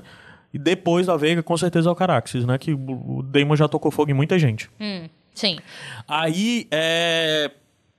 Todos esses detalhes da construção e exatamente disso, de o quão magnífica ela é e o quão é também alguns detalhes de coisas interessantes, como é, a gente pode ver nessa cena como é que eles montam o dragão, sabe? Hum. Aquelas coisas da cela, com aquilo caído e tal, a gente conseguiu ter acesso a algumas informações que a gente não via direito. Um dragão daquele tamanho, como é que é a cela, como é que... Tem tudo aquilo dele tá voando, ele tá meio solto, né? Tá caindo e não sei o quê. Né? O que dá pra ver também, inclusive nas cenas anteriores, que quando eles estão voando, eles estão presos à cela, né? É. E, e ali não, ele não tava, tanto é que ele tava quase caindo, É. aquelas coisas. Então foi, foi magnífico, Achei foi muito muito, convincente. Esse meninozinho, o ator é muito bom, cara. Ele é muito bom, ele é muito bom. Inclusive no Inside, no Inside the Series, né? O, o episódio. é Inside the Episode, que é o coisa que sai no YouTube depois dos diretores, produtores comentando sobre o episódio. Tem um meninozinho falando sobre o papel dele, falando sobre Fofo. as cenas. Muito bom. Sim. Aí depois a briga com os primos. É, eu, eu, gosto que o, os filhos da, da Renira e, do- e as filhas do Demon, tipo, são, né, próximos e tal, eles têm essa cumplicidade, aí eles vão tudo lá bater no Emond. E, e eu gostei muito dessa dinâmica, porque, tipo, o Emond tá um pouco se lixando, né? Vai bater em todo mundo, bate na menina, bate na outra menina, aí vem o outro, aí, tipo, eles conseguem Vai chutar, escalando, né? joga ele no chão, todo mundo chutando ele, e depois, tipo, eles é, levanta de novo e pega o Luke, né, pela garganta, assim, tipo, fica enforcando ele. E, e o Jace vai a- a- atrás dele. Aí depois tem o lance da, da faca, né? É, e eu e achei o muito... Aemon é mais velho que todos eles ali, né? Também. É, e o menininho, o Luke, que pega, né, depois a faca e, e tira o olho dele. Tu sabe que nos livros quem faz isso é o Joffrey, né? O Joffrey não é muito novo pra isso. Se eu não me engano, ele tem três anos e ele que arranca o olho do. É o Joffrey mesmo? é. Porque nos livros, o Aemond briga com os três irmãos. Tá. O Joffrey, o Luke e, e o Jace. Vou confiar e, na tua palavra. É, e quem faz aquilo com ele é o Joffrey. Bom, mas o, o Luke, ele é tão fofinho, aquela, ele é tão fofinho. E ele, tipo, ele, e ele é muito, assim, ele, ele grita, ele vai, ele, tipo, ele é muito, como é que diz? Expressivo e, e vocal também. Ele, até quando a Alice vai atacar a Rhaenyra, ele grita, assim, ele- gostei muito desse menininho também. É, e a gente tem esse, esse lance dele perder o olho, que a gente já sabia, obviamente, e que tinha sido profetizado pela irmã dele. É, e depois tem, obviamente, todo mundo vai lá pro salão e quando a gente tem um embate final entre todo mundo. É, a, a ferida lá ficou feiona.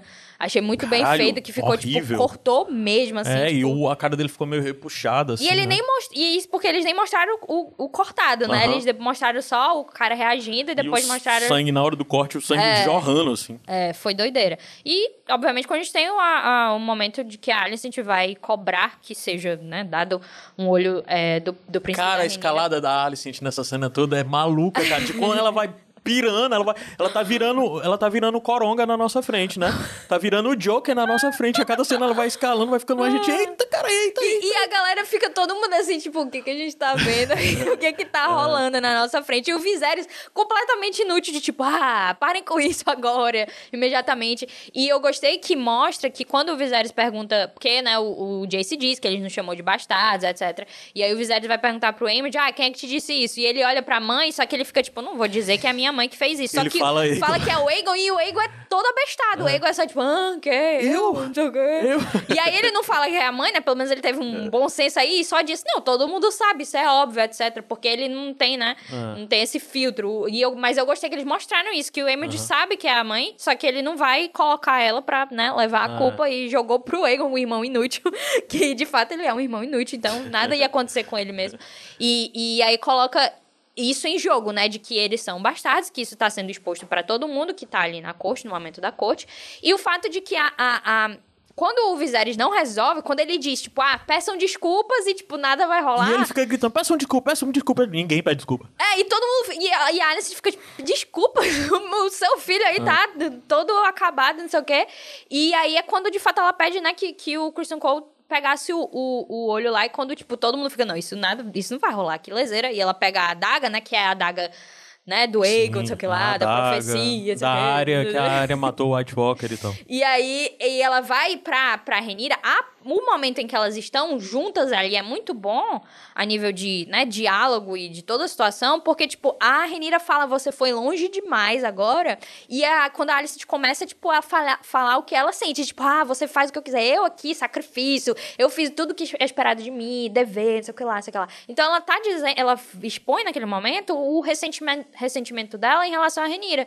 Que a Renira, tipo, na, pra visão dela, faz o que ela quiser E não e nada consequências, acontece. né? E a Alicent, enquanto isso, teve que né, ser a rainha, teve que fazer tudo que é esperado da rainha, é, não é sei um pouquinho exagerada a posição da Alicent ali, é um pouquinho, né? E ela diz, tipo, ah, você tava muito confortável aí por debaixo dessa sua, né, righteousness, que eu não sei como é que traduz isso.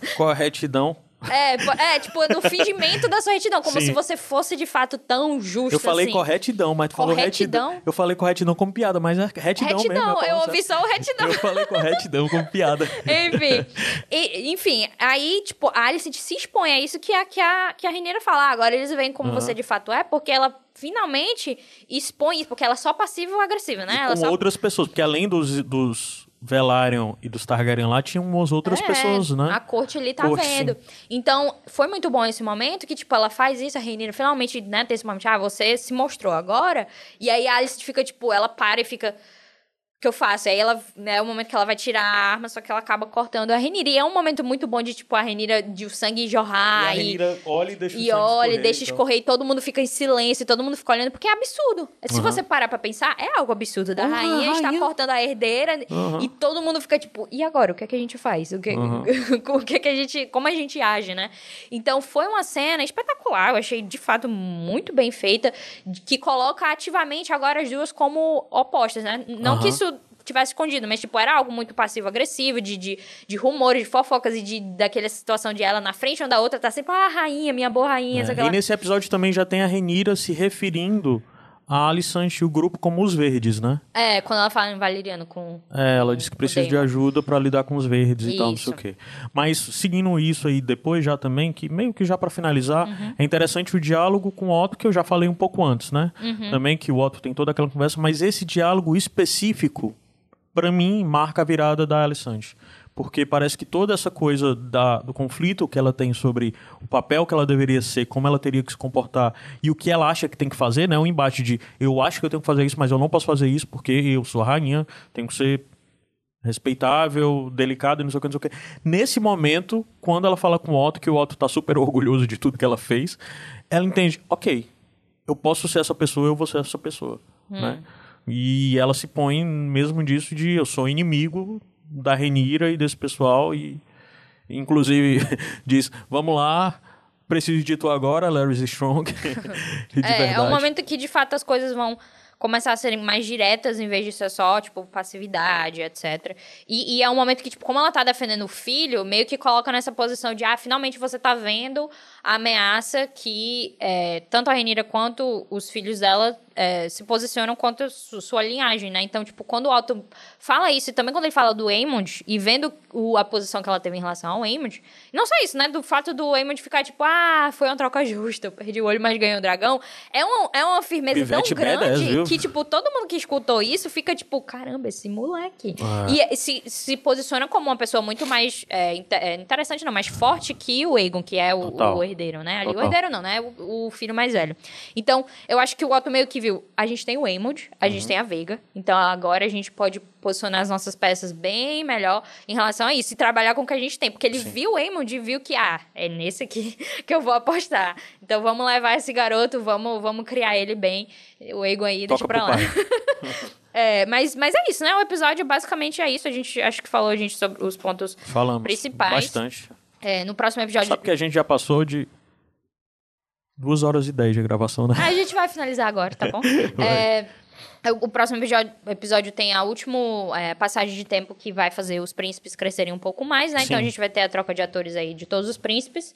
É, Eu não sei de todos já, né? Vai De ser, todos, acho que todos vai. os príncipes. Já vão aparecer a versão deles adultos, jovens definitiva, adultos é. e tal, né? Porque essas versões que vão entrar agora, elas vão ser as versões que vão continuar. Para as tipo, próximas pras- temporadas exato, até. Exato. né? É, e, e- e o, tipo, o ator que faz o Aegon, eu gosto dele, e, tipo, acho ele legal e bonito, tipo, como ator. Só que no papel de Aegon, eu fiquei, tipo, eu vou xingar você da mesma forma, porque não dá pra aceitar isso. A gente vê no, no preview o Aegon e, e- e o Aemond, já com, né, o tapa-olho. É, e o E- Aemond com certo destaque no preview, né? É, ele, ele tá. Ele vai ter a luta com o Christian Cole de novo ali na, no, no negócio de treino, né? De, Uhum. é, e dessa vez ele tá mais forte, obviamente. E, e a gente vê um pouquinho, bem rápido, assim, o, o príncipe, é, o Jace é, e, e o Luke. E, O que a gente deu pra entender nesse episódio é que é, a Renira e o Daemon têm a sensação de que o rei tá sumido, que o rei não dá sinal alguma coisa e eles vão pra Porto Real atrás de chegar até o rei. E quando É. chegam lá se deparam com o Otto, o Otto no trono. Que é comum, né? A mão do rei sentar É. no trono pra governar quando o rei tá ausente, né? É tipo o vice-rei, assim. Ah, e, e, te- e a gente vê também um momento que o, De- o Daemon pega um ovo de dragão, né? É? Não é, notei isso. tem um momento que ele pega um ovo de dragão, então faz pensar, né? Se já tem. É. né? Aí daí já fica a questão mesmo de saber o que, é que vai acontecer e saber o que tá acontecendo com o Viserys, né? De ele tá ele deve estar acamado. Deve estar acamado, mas pelo visto, quem tá governando o continente, não é Porto é o continente, é o Otto Hightower, né? É, exato. E E eu acho que o próximo episódio vai ser bem interessante. Qual é o nome do próximo episódio? É o Lord of the Tides, é? Acho que é. Just a minute. Eu acho que é. O nome do. Que esse foi o Drift Mark, né? Deve ser porque ele próximo tem é o um lance Tides, do, da, deles conta, de ficarem dizendo, ah, é, The Lord of the Tides, isso mesmo. Que, é, que é o que a gente que vê também a cena com a Rhaenys e o Corlys dizendo, ah, quem é que vai sentar aqui, quem é que vai ser o, o né, quem vai suceder, etc. Porque agora o Lennon morreu, etc. Uhum. É, porque o Lord of the Tides é o nome do título da pessoa que governa Deriva Marca, né? É, Drift Mark, que é o Corlys Velaryon. Em momento. tese ia ser o Luke, né? Mas E aí... tem alguma coisa sobre o Corlys estar ausente, né? Ele tá, pelo visto, em uma batalha provavelmente na, nas Stepstones lá na. Ah, visto espero tem que... coisa. Ah, Não aguento mais essas Stepstones. Podia jogar um... Podia passar um dragão lá jogar um fogo Pior lá. que tu sabe que não vai, ainda vai Não, durar mas eu isso. sempre- a a mas eu trama de 100 ainda vai sempre- durar um pouquinho. Sempre que aparecia, eu ficava de que saco, pulava, É, olhava vai só de cima e pronto. Mas pode ser que a gente veja coisas interessantes dos Martel agora. Dá uma oportunidade, talvez, pra ver Martel aí. Ah, que legal. Outra chance deles errarem com os Martel. Porque entra um Dornês aqui, o Christian Cole, Dornês, mó paia. Mas ele nem é Dornês. Ele, Ele é, é- das terras da tempestade. A menina diz que ele é de Dorne, mas ele é lá da terra das tempestades, assim. Como assim? Próximo. O... Ele não é Dornês? Não, é Ele não. não fala que é Dornês? Não. Ele fala que é do. Ele é pertinho ali da, das terras da tempestade. Quem fala que ele é dornês, por causa da aparência dele, Ah. é a Alicante na primeira cena que fez. Ele é dornês porque ele é brancão, cabelo preto, não sei o que e tal. Mas ele nem é dornês, não. Brancão? É brancão, sim. Bronzeado. Bronzeado, é isso. Ah, É como, é que eu diz, como é que diz que ele fala? Olive skin, né? Uma coisa É, assim. sim, é. Enfim, é bom. Eu não gosto disso aí porque eu acho chato essas Uhum. batalhas, mas, mas a gente vai ter todas essas coisas ah, baseado no preview. E, obviamente, essa última passagem de tempo que vai estabelecer todos os príncipes. Ahn, e, e basicamente é isso. Vai É. posicionar para o final já, porque o 8 é o antes do. Do 9, que o 9 Costuma costuma, ser o episódio o principal da episódio temporada, principal, né? exato. E É. baseado no nome vai ser. O grandes acontecimentos. É isso, gente. Falamos muito. Nem achei que ia ser tão longo, porque até a gente demorou esse tempo pra falar sobre cinco episódios. Nesse a gente demorou pra falar de duas. A gente, eu acho que a gente deve desistir da ideia de, ah, vamos fazer menos. Não adianta, não adianta. Eu acho que não dá certo. Mas, gente, só agradecer você que teve paciência de ouvir tudo isso. Eu espero que você tenha gostado, porque, assim, é muito óbvio que eu e a Luísa gostamos, já que a gente falou Dá pra dividir bem, ó. Lava louça, É. faz faxina, faz comida. Eu faço assim quando eu escuto o podcast. Dá pra dividir em vários. tempo. É, se quiser acelerar também, assim, a gente fala um pouco Nossa, rápido a às gente vezes. fala- mas- Imagina a gente acelerar. Mas é isso, né? Deixem seus comentários. Por favor, Porque o Caio dessa vez gente. vai lembrar de divulgar, porque eu vou É, lembrar sim, ele. vou, vou sim. Então, deixem Me seus cobre. comentários, irei cobrar. E compartilhem, se você gostar do episódio, compartilhem. É, né, enfim, indiquem pros amigos, etc. e aí a gente volta quando a gente É, é. quiser voltar. É, eu não vou dizer que vai ser semanal de novo, É, porque ainda não, não sei. pode dizer É porque a gente é, de fato, tá, tá bem complicado por questão de agenda, disponibilidade e tal, né? Achei chique, a gente. Mas vamos ver se pelo menos, pelo menos mais dois episódios dessa temporada ainda. É, porque a gente pode fazer, tipo, a Mas suposição pode ser que aqui. seja semanal, que a gente faça os três agora, esses últimos. A gente pode fazer, tipo. 8, 8 e 9, e aí quando for pro 10, a gente faz do... A temporada. Ah. Tipo assim, entendeu? Mas eu estou jogando no ar, ninguém está prometendo nada. Diz aí pra vocês o que é que vocês querem. O pessoal vai dizer que Pronto. quer um episódio por semana. Diz aí o que vocês querem pra gente não seguir, o que vocês querem pra gente fazer o que a gente Não, pra quiser. gente levar em consideração, Tá se bom. possível atender. Mas é isso, pessoal. Muito obrigado. Tchau. Tchau!